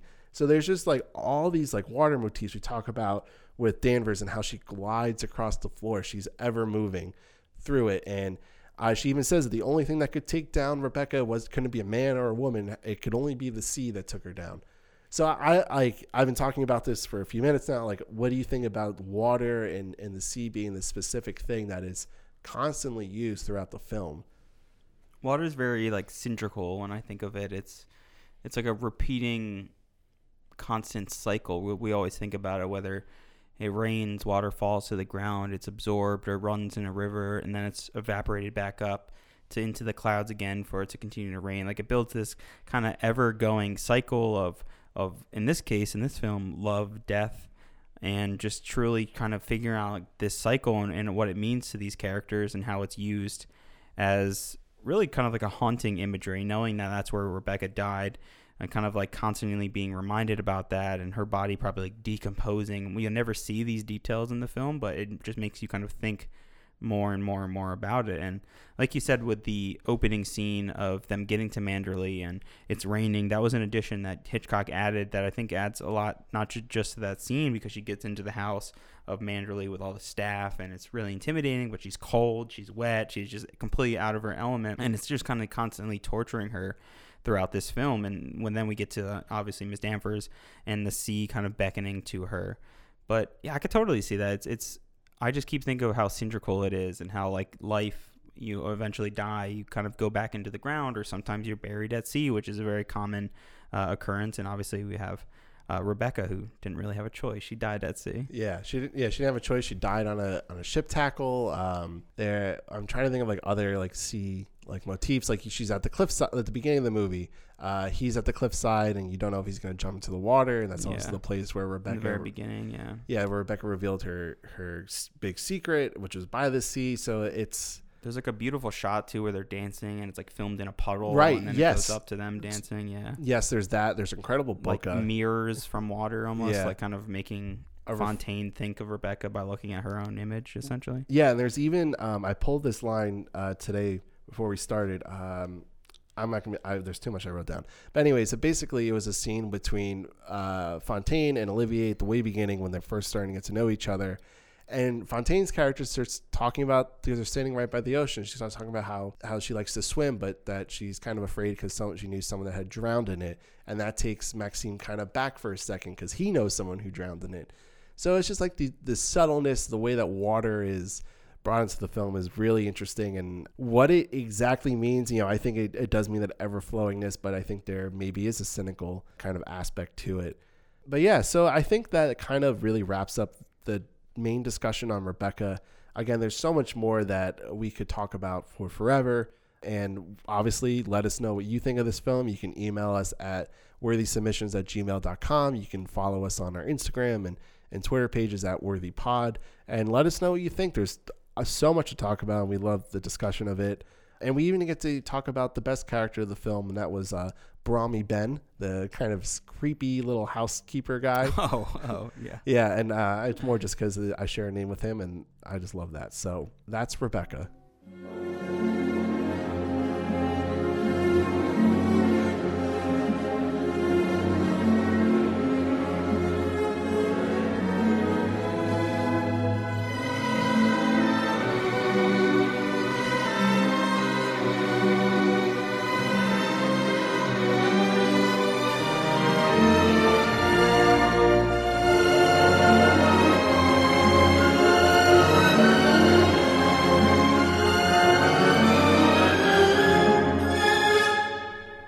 The 13th Academy Awards were held on February 27, 1941, in the Coconut Grove at the Ambassador Hotel in Los Angeles, California.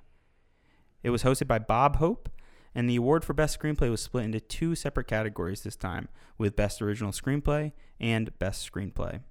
This was also the first year that sealed envelopes were used to keep secret names of the winners, which led to the iconic famous phrase, May I have the envelope, please?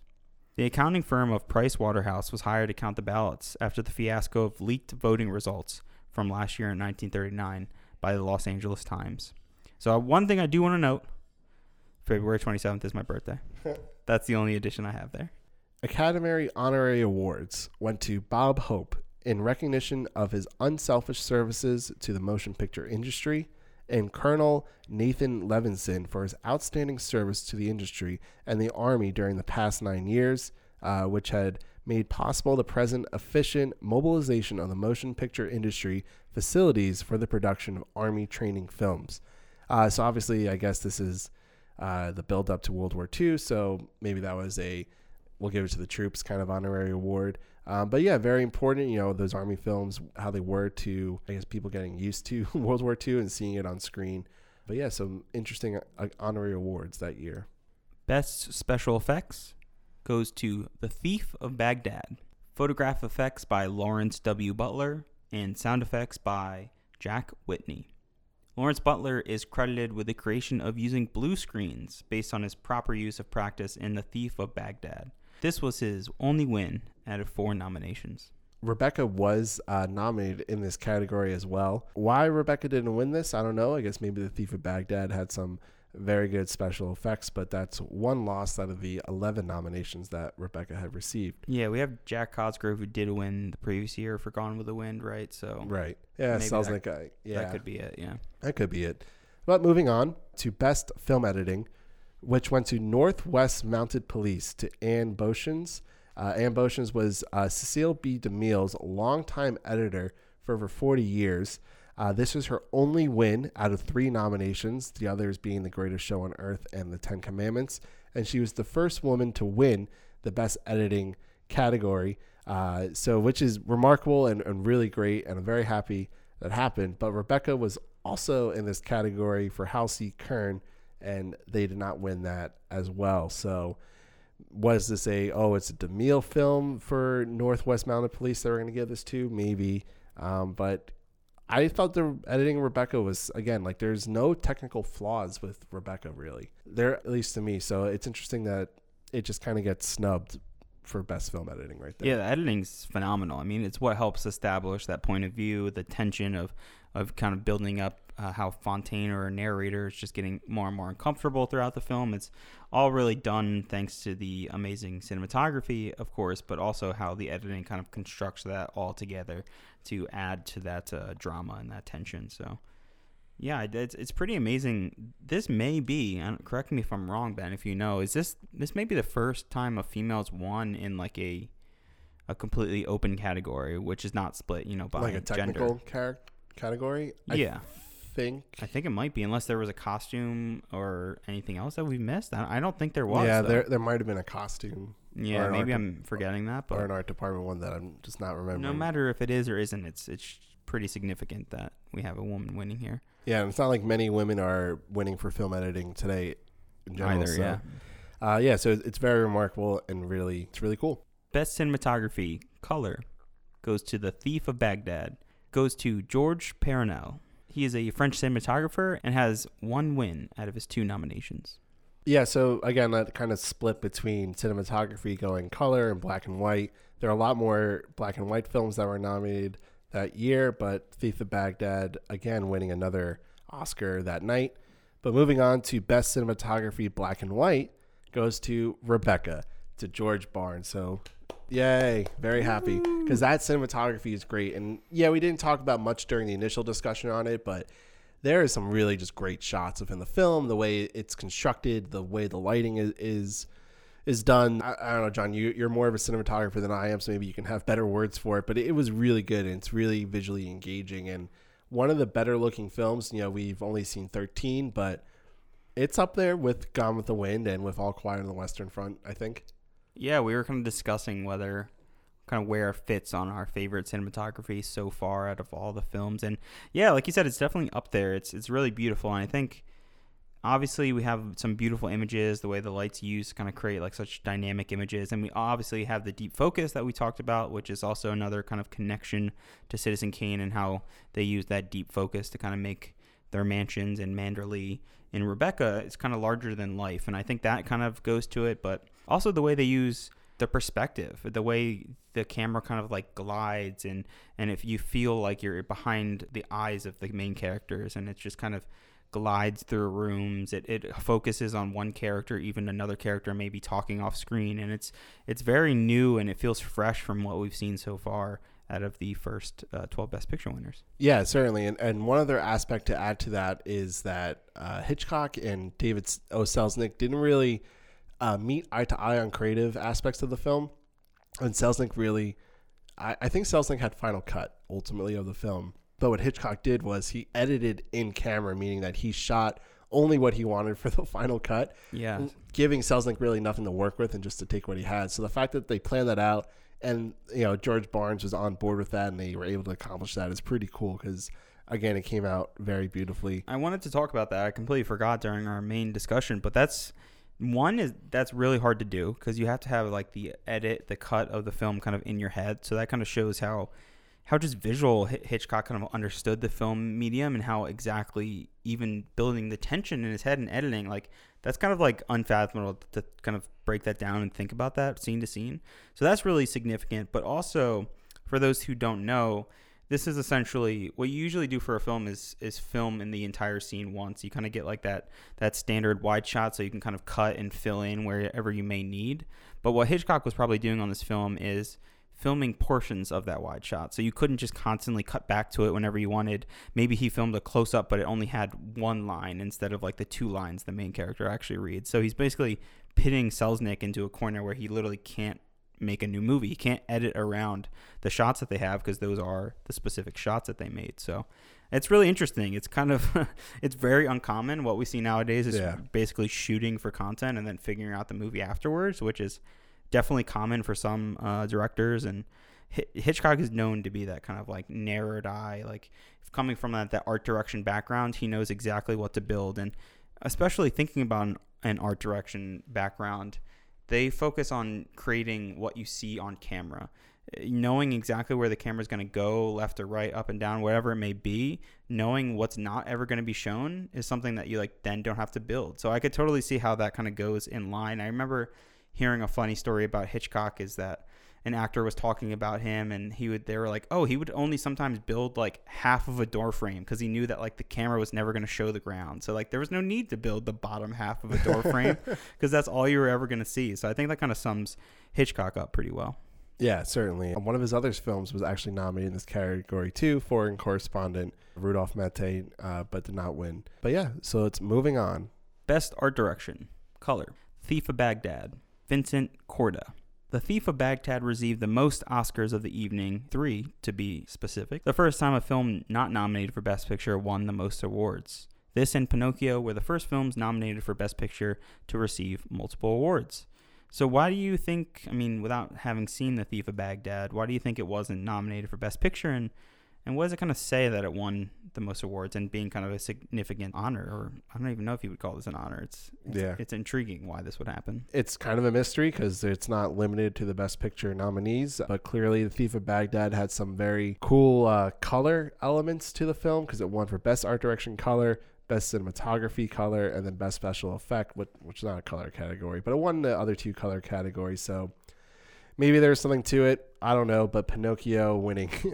Maybe Uh, it was like the story or script or something Yeah. that kind of pulled it down. yeah, it's very odd, but um, who knows? And I guess we would just have to see to give that final judgment. But it's one of those things in Oscar history where you're like, why do you do this to us? And well, why does this happen?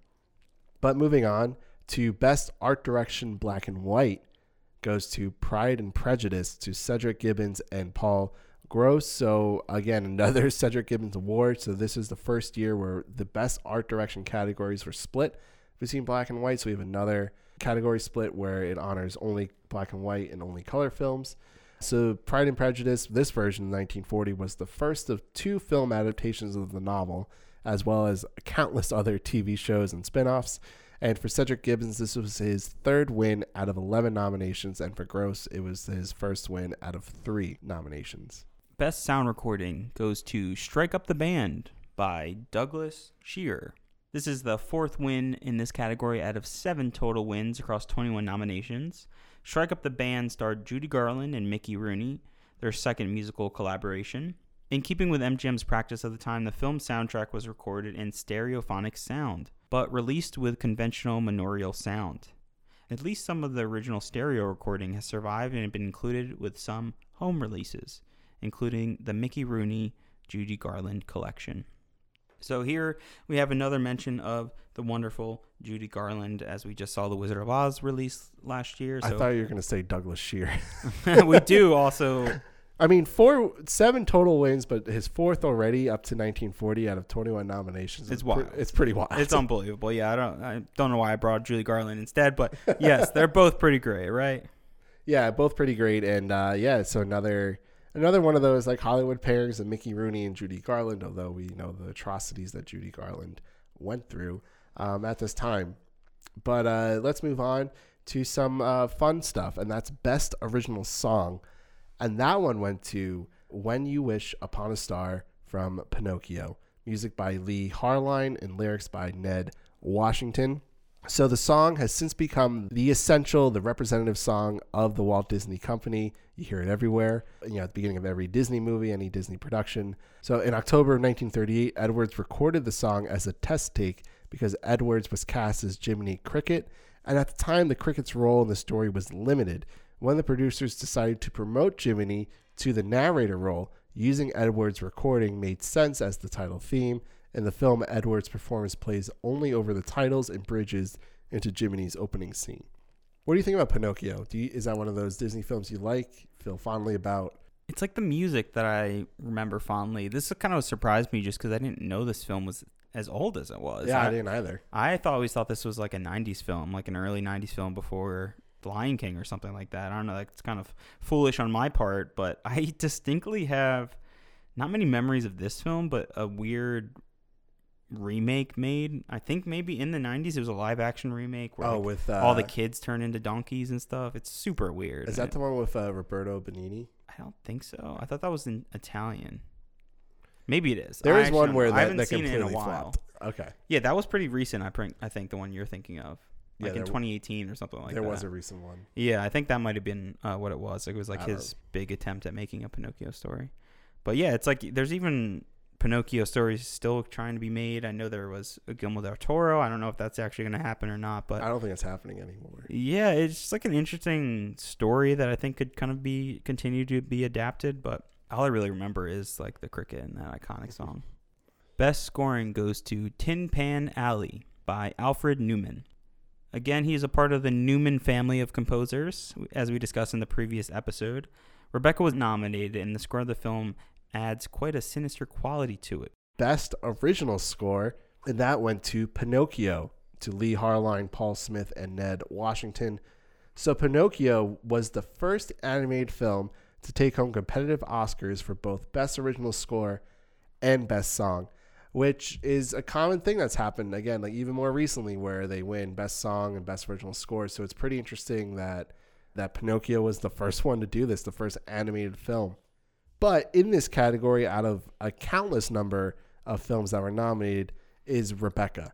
And Rebecca, as we had said, there's a lot of sinister aspects to it, but the music is very sinister because I read at first it's very happy go lucky, but then it adds some like really weird organ, you know, ethereal kind of sound. So, well, what do you think of the score? Because I thought it was really good in the film. I like the score a lot. The the the only kind of thing that rubbed with me is that I felt that they this kind of was especially in the first third, maybe the first half of the film, is that it kind of felt they were like overly using the score where they were like kind of really pushing it on the film and like there was dialogue between characters and I'm like just stop like hmm. that's always like a kind of a pet peeve of mine when they kind of like overuse music and, and scores or whether it's original music or just added music it's it felt distracting to me at some points honestly. Even though at some points i was like wow this is great. The the dramatic cue when you have the freeze frame cut to the ocean. Like there's a really amazing moments with this score.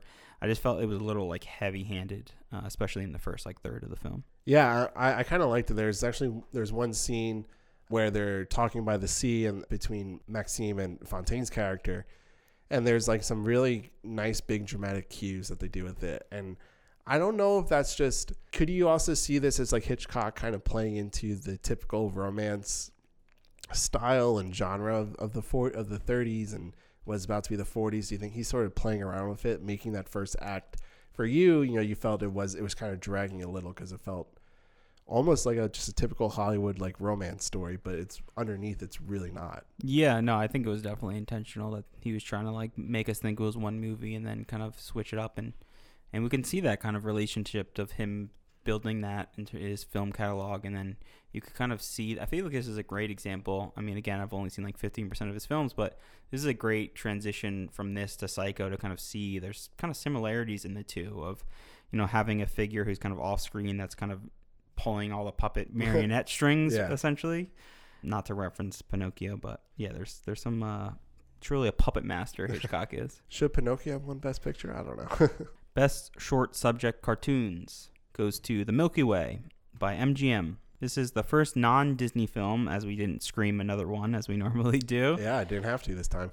Fred Quimby was one of the producers of the short film, and he would go on to produce the Tom and Jerry series, as well as Puss Gets the Boot, which was also produced by Quimby, and the Tom and Jerry series would go on to win seven Oscars in this category. Yeah, so Puss Gets the Boot was nominated also that year with Milky Way. But uh, yeah, let's go Fred Quimby and let's go Tom and Jerry. I'm a huge Tom and Jerry fan. So I also did not know Tom and Jerry was this old, so that's pretty crazy. I knew I thought it was more like the 50s that it was from. yeah, But I'm very happy that it was some that was part of an Oscar. That it actually crazy to think about that that, it right? won it won seven Oscars. yeah. it not only- this is it won seven Oscars. It's pretty remarkable. I love.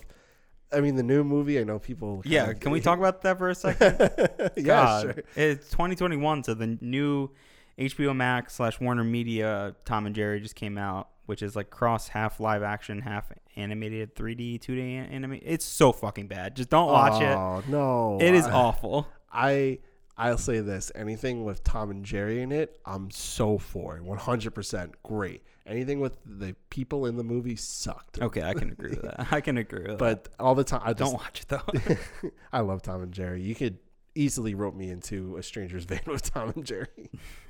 Best live action short subject to real went to Teddy the Rough Rider from Warner Brothers. So this film is based on Teddy Roosevelt, is starring Sidney Blackmer, who is probably most well known for which you haven't seen this film as Roman Castavetti in Rosemary's Baby. But Blackmer also portrayed Roosevelt six times in his career which I don't know. I it was hard to figure out if it was part of this like film series or not. But the fact that he looked like Teddy Roosevelt enough to play him seven total times in his career is pretty pretty cool and kind of unique. Yeah, it is unique, and eh, on one hand, it's probably like, God damn it, like really, you're casting me as Teddy again. But I mean, that's that's significant. You're playing playing such an iconic figure in American history now, so that's that's pretty admirable, I would say. Yeah, one hundred percent. So good on you, Sidney Blackmer. Best live action short subject, one reel, goes to Quicker in a Wink by Pete Smith and MGM. The film is about stroboscopic photography, which is essentially capturing an object in movement and seeing the path that it took during that movement. This was part of the Pete Smith short film series and was his second and final win. And for just a little more kind of a clear picture of what stroboscopic photography is, imagine like a, a long exposure of a photo and you're maybe waving your arms around and you see every point that your arm made throughout that wave and you see it all individually kind of compressed into one image so it looks almost like the image is in fact moving or it's kind of took a long period of time it's it's funny looking back at it now as this being like a, an example of showing off this this way of photography that was probably very unique and, and amazing and now you can just open up Instagram or Snapchat and it's probably like a filter that you just press Yeah. a button and it does it Just do in instantly. Photoshop or something. Yeah. yeah. It- it's really cool and it, it adds to that mechanical aspect of filmmaking that that is lost for a lot of people. But not to me and John. We love film and physically touching it and using cameras that require you to actually know like what to do with each lever instead of just click hitting a button. Best original story went to Arise, My Love by Benjamin Glazer and John S. Toldy. Hey, Ben and John, look at us. What are the chances of that?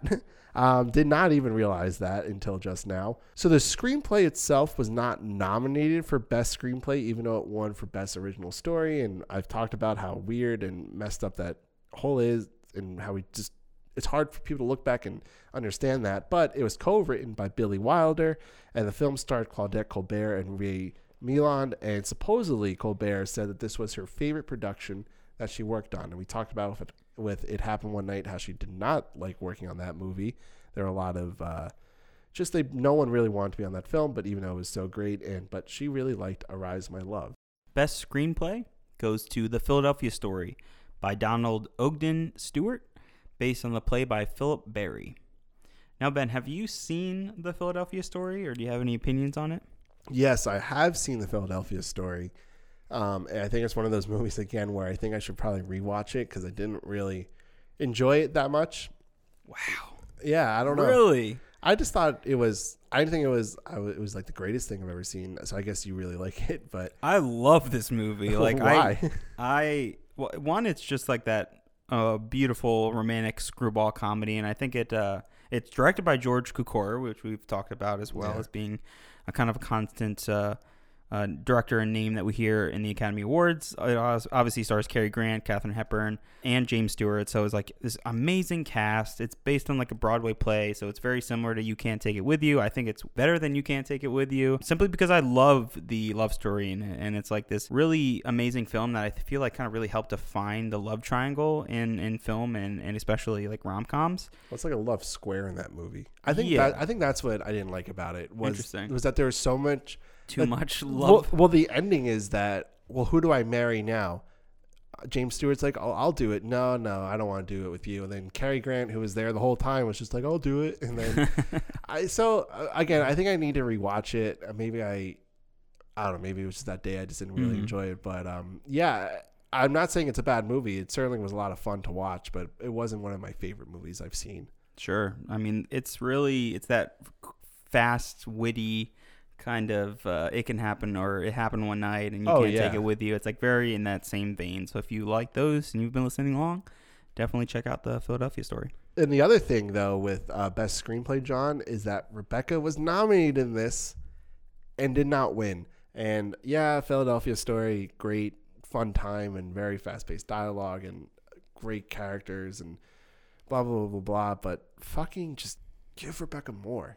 Eleven nominations. It's only won once so See, I- far throughout the night. I love the screenplay of uh, the Philadelphia story, so I can't really agree with you there. Plus, I think that's my biggest issue with Rebecca. Honestly, is in the screenplay. So, I, I, uh, yeah, I think it's worthy of being nominated just because I think it is pretty impressive of how it adapts this kind of first-person story into uh, this kind of psychological thriller. But those are where the kind of aspects of the film lets me down. Yeah, I get it. I get it. I get what you're saying. Doesn't let me down.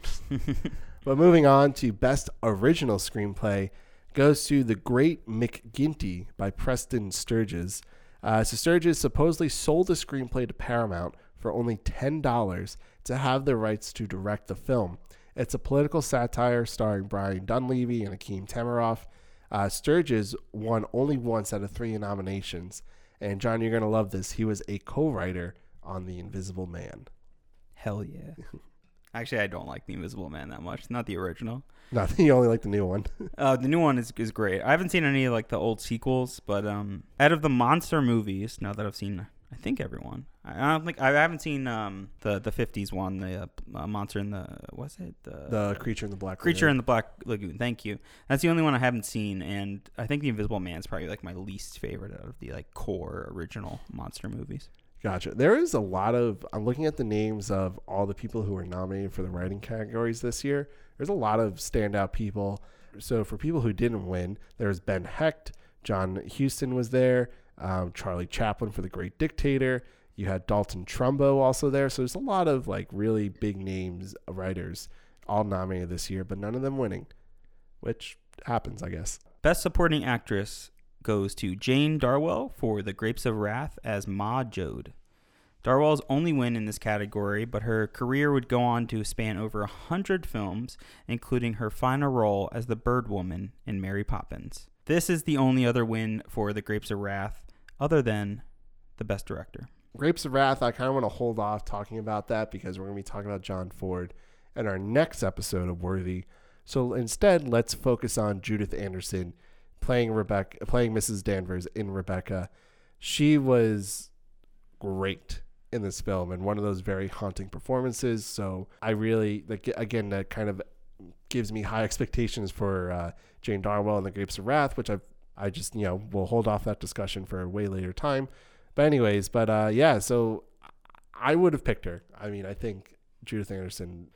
It was so creepy. It was so creepy of everything she did. No. She yeah, she's a phenomenal performance where she like feels un unhuman throughout it. Honestly, like, Yeah. where she feels very ghostly and it fits the tone and it fits the the story so well. And she stands out as just truly being one of the the scariest I think performances we've seen yet. Definitely in, in Best Picture winners.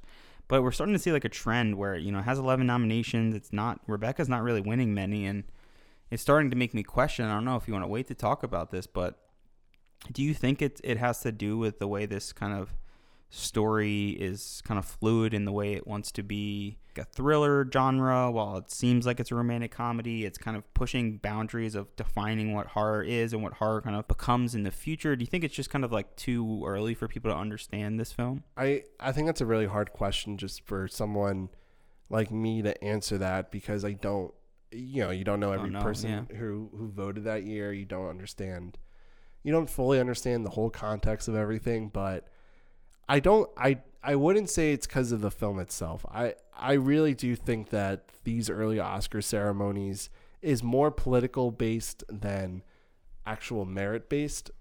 I, I really do believe that, and I, and I think that kind of stays constant. So there's a lot of questionable things about with Hitchcock and the Oscars, and I think that I just think that Hitchcock is just not getting his due, and and people are kind of avoiding it, even though it does ultimately win Best Picture. But we will talk about that in just a few moments. But I think it's a really hard thing to to pin that on. But I- again, like that shouldn't fall then on Judith Anderson not winning because she was really good. Like it's her performance, it's her role. So it's a, it's kind of a shame because it, those two scenes that we spent time to talk about were so yeah so engaging and so Yeah. good, and and it's really because of her. So she's a standout for the film for sure yeah, she's certainly a standout. But let's move on to Best Supporting Actor.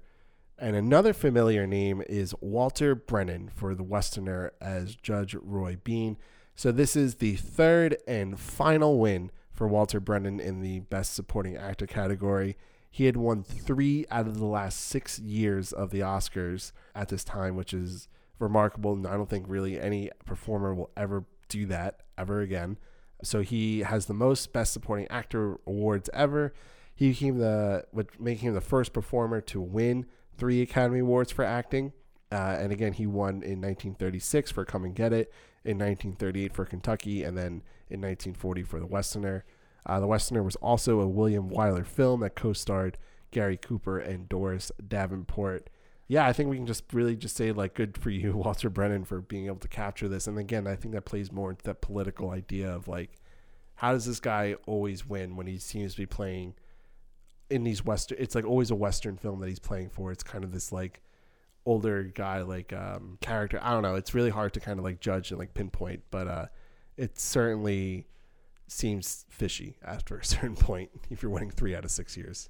Best Actress goes to Ginger Rogers as Kitty Foyle. This was Rogers' only win and nomination in this category, and she is, of course, most famous and known for her, her collaborations with Fred Astaire. So we also have Katharine Katharine Hepburn, which we've talked about in the Philadelphia story a, a tiny bit. But of course, speaking of Rebecca and the second Mr. Winner, the narrator, Junior. Junior. Junior, yes, as you would like to call her, you freak. Joan Fontaine. So, one, do you think she deserves to be here? Is she maybe worthy of winning? We obviously haven't seen the the Ginger Rogers performance in Kitty Foyle, but what do you think? Oh, I think she's certainly deserving to be there. I think that she gives an, a really strong performance.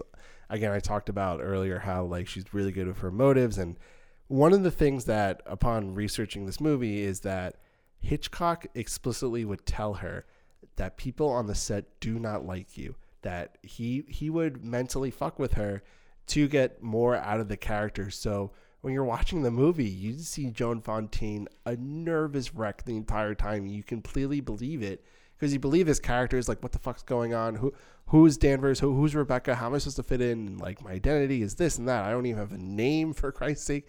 So it's like really compelling and, and, and adds to that darkness of the film. So she gives a, a really great performance um, to the film.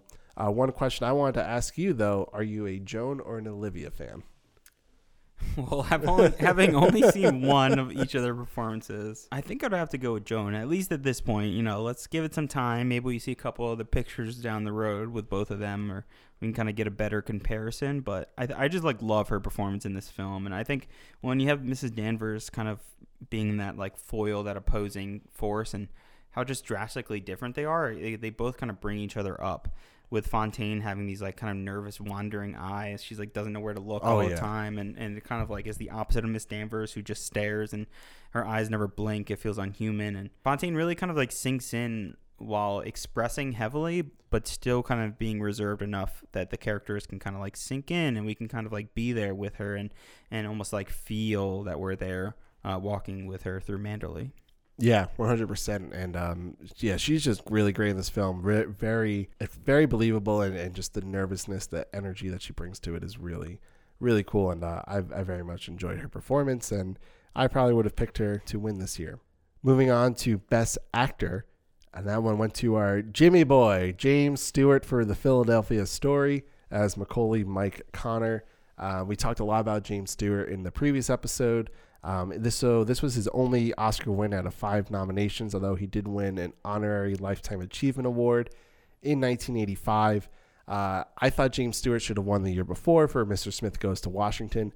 Even the Philadelphia story, he well, I guess maybe he is more the lead male in that character, but he does take some supporting role in it as well. So that's again one of those like actor supporting actor differentiation uh, questions, but.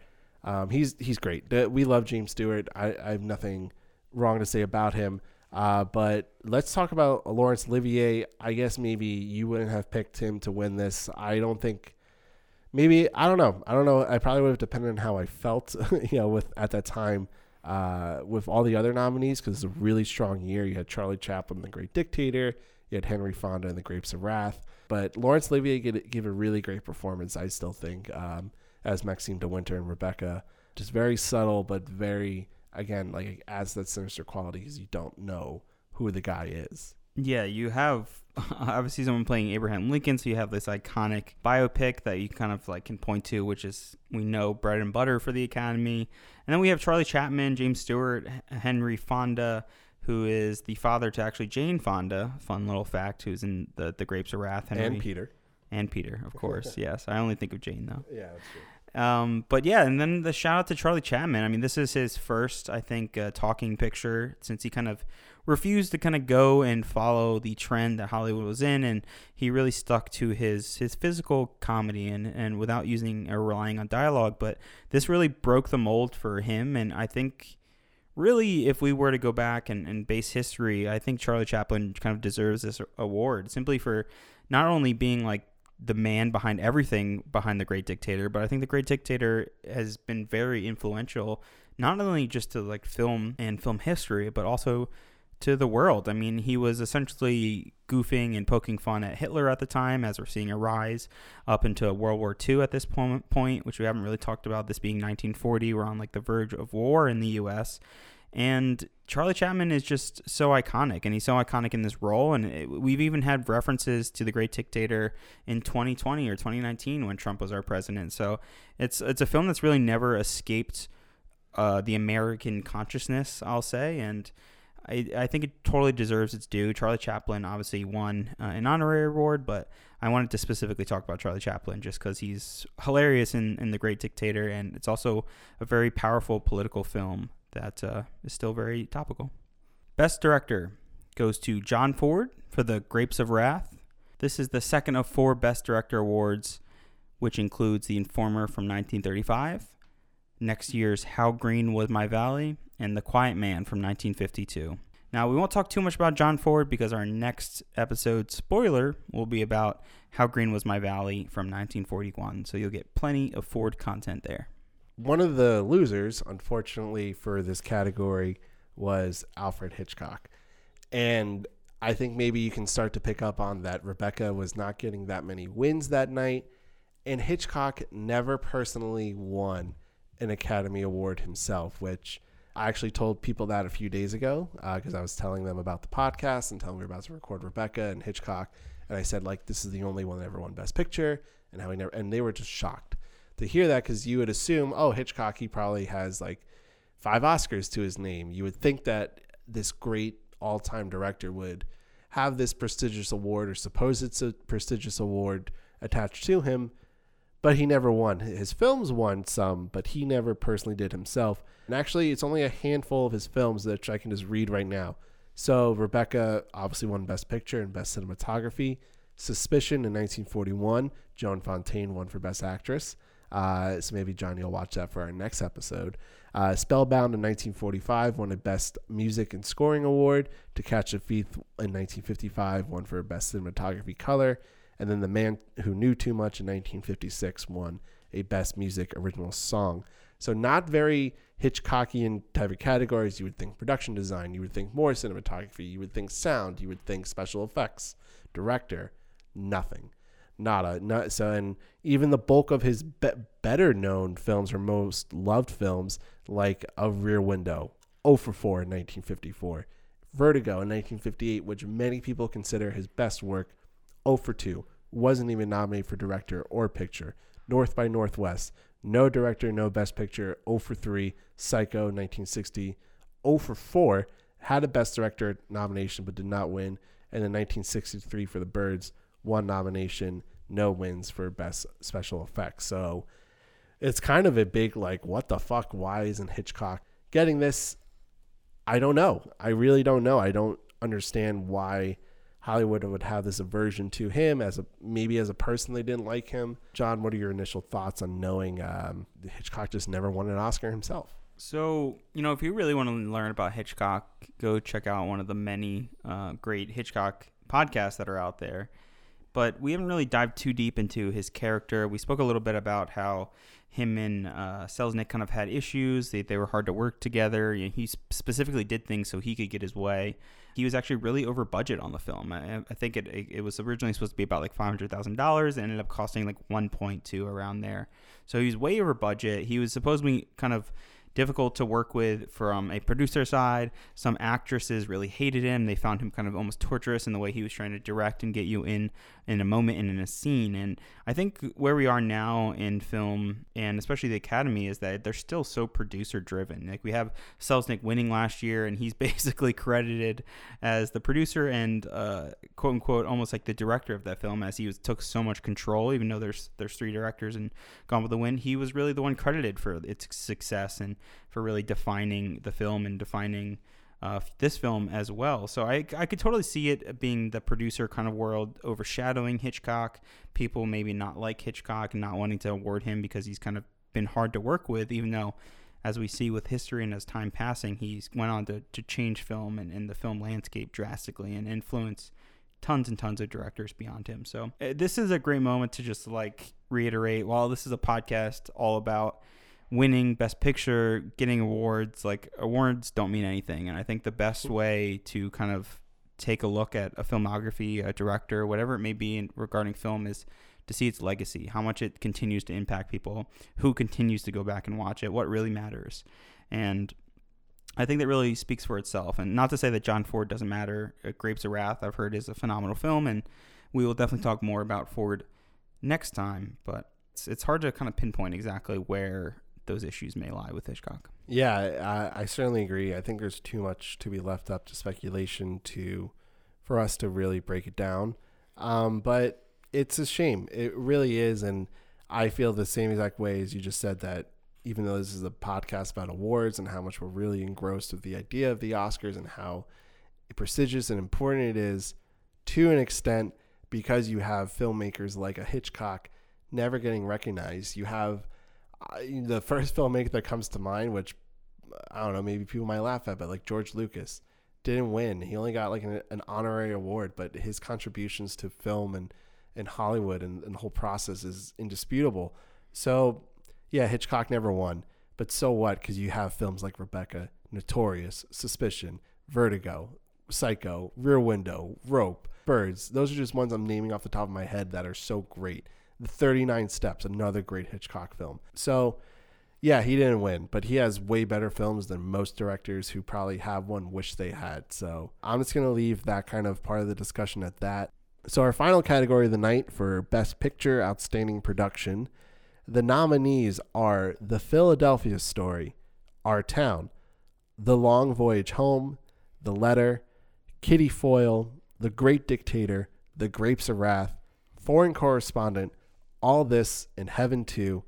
And our winner of the 1940 Best Picture Award went to Rebecca, to David O. Selznick for Selznick International Pictures and United Artists. So, although Rebecca had 11 nominations that night, I repeat, 11 nominations and only one for Best Picture and Best Cinematography, marking the last time a film would win Best Picture but not win for either directing, acting, or writing. Selznick became the first producer to win two consecutive Best Picture awards. And I tried to find other producers who may have done that, but the issue is that people they would honor either the studio for making the film or there were no names specifically given for some years, and it was really hard to kind of compile that list. So Selznick is just the first though producer to win two consecutive Oscars and the film distrib- distributor United Artists was the last of the original film studios, the big ones, being MGM, Columbia, 20th Century Fox, Warner Brothers, RKO,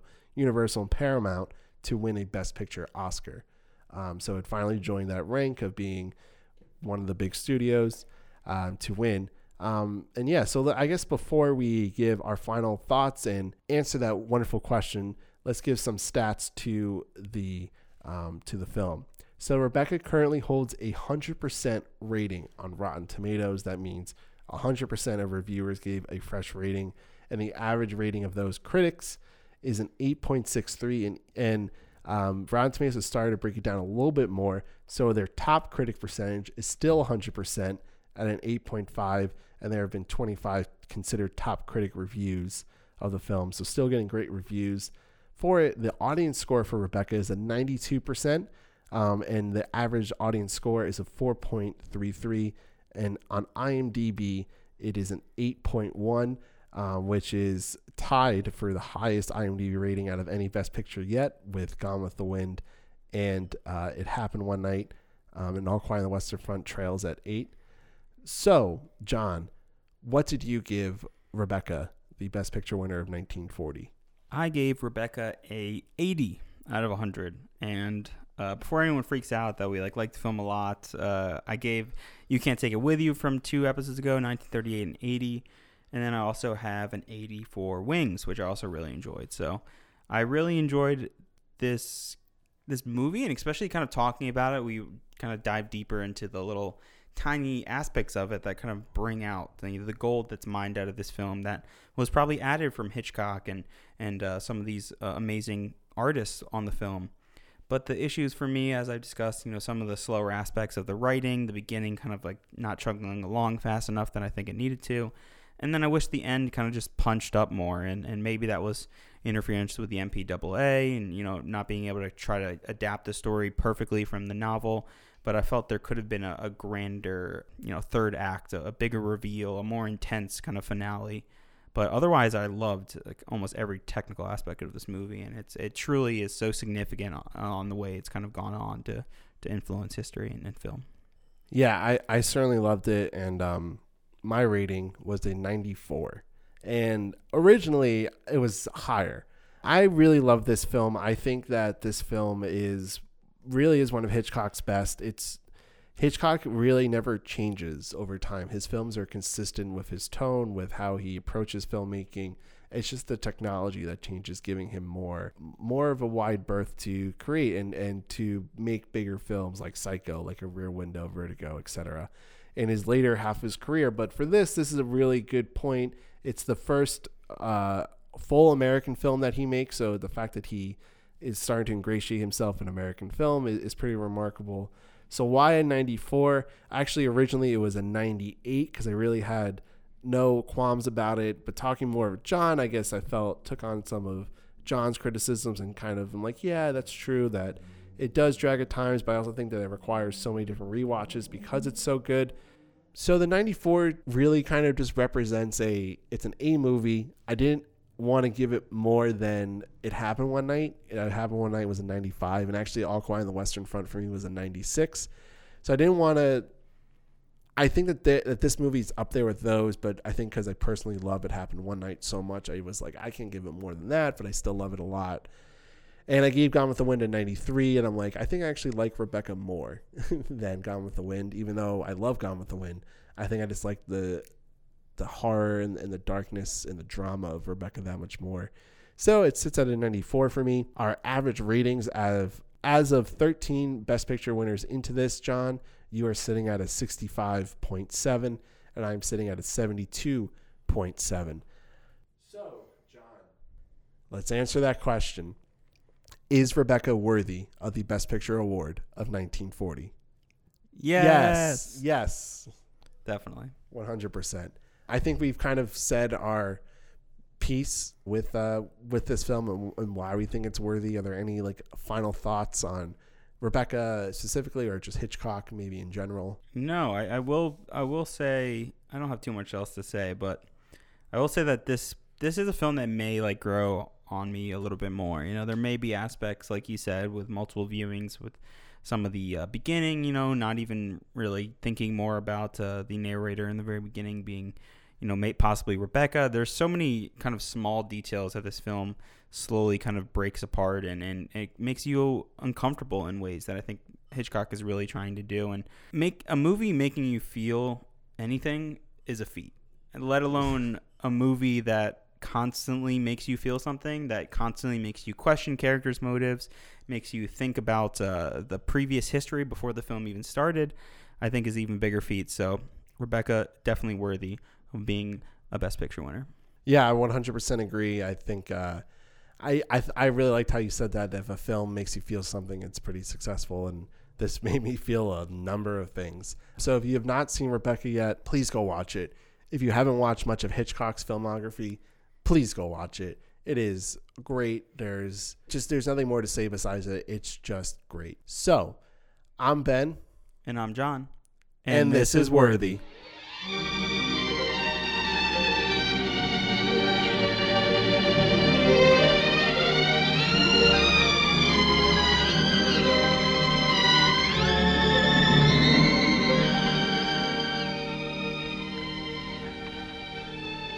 think she'd been gone so long, would you? Sometimes when I walk along the corridor, I fancy I hear her just behind me. That quick, light step. I couldn't mistake it anywhere. It's not only in this room. It's in all the rooms in the house. I can almost hear it now. Do you think the dead come back and watch the living? I don't believe it. Sometimes. I wonder if she doesn't come back here to Manderley. Watch you and Mr. De Winter together. You look tired. Why don't you stay here a while and rest? And listen to the sea. So soothing. Listen to it. Listen. Listen to the sea. Thanks for listening to Worthy, the breakdown of every Best Picture winner from past to present. Listen to us wherever you get your podcasts. Check us out on Instagram at Worthy Podcast, on Twitter at Worthy Pod, and on Facebook at Worthy Podcast. Any inquiries can be submitted to worthy submissions at gmail.com. That's worthy submissions at gmail.com.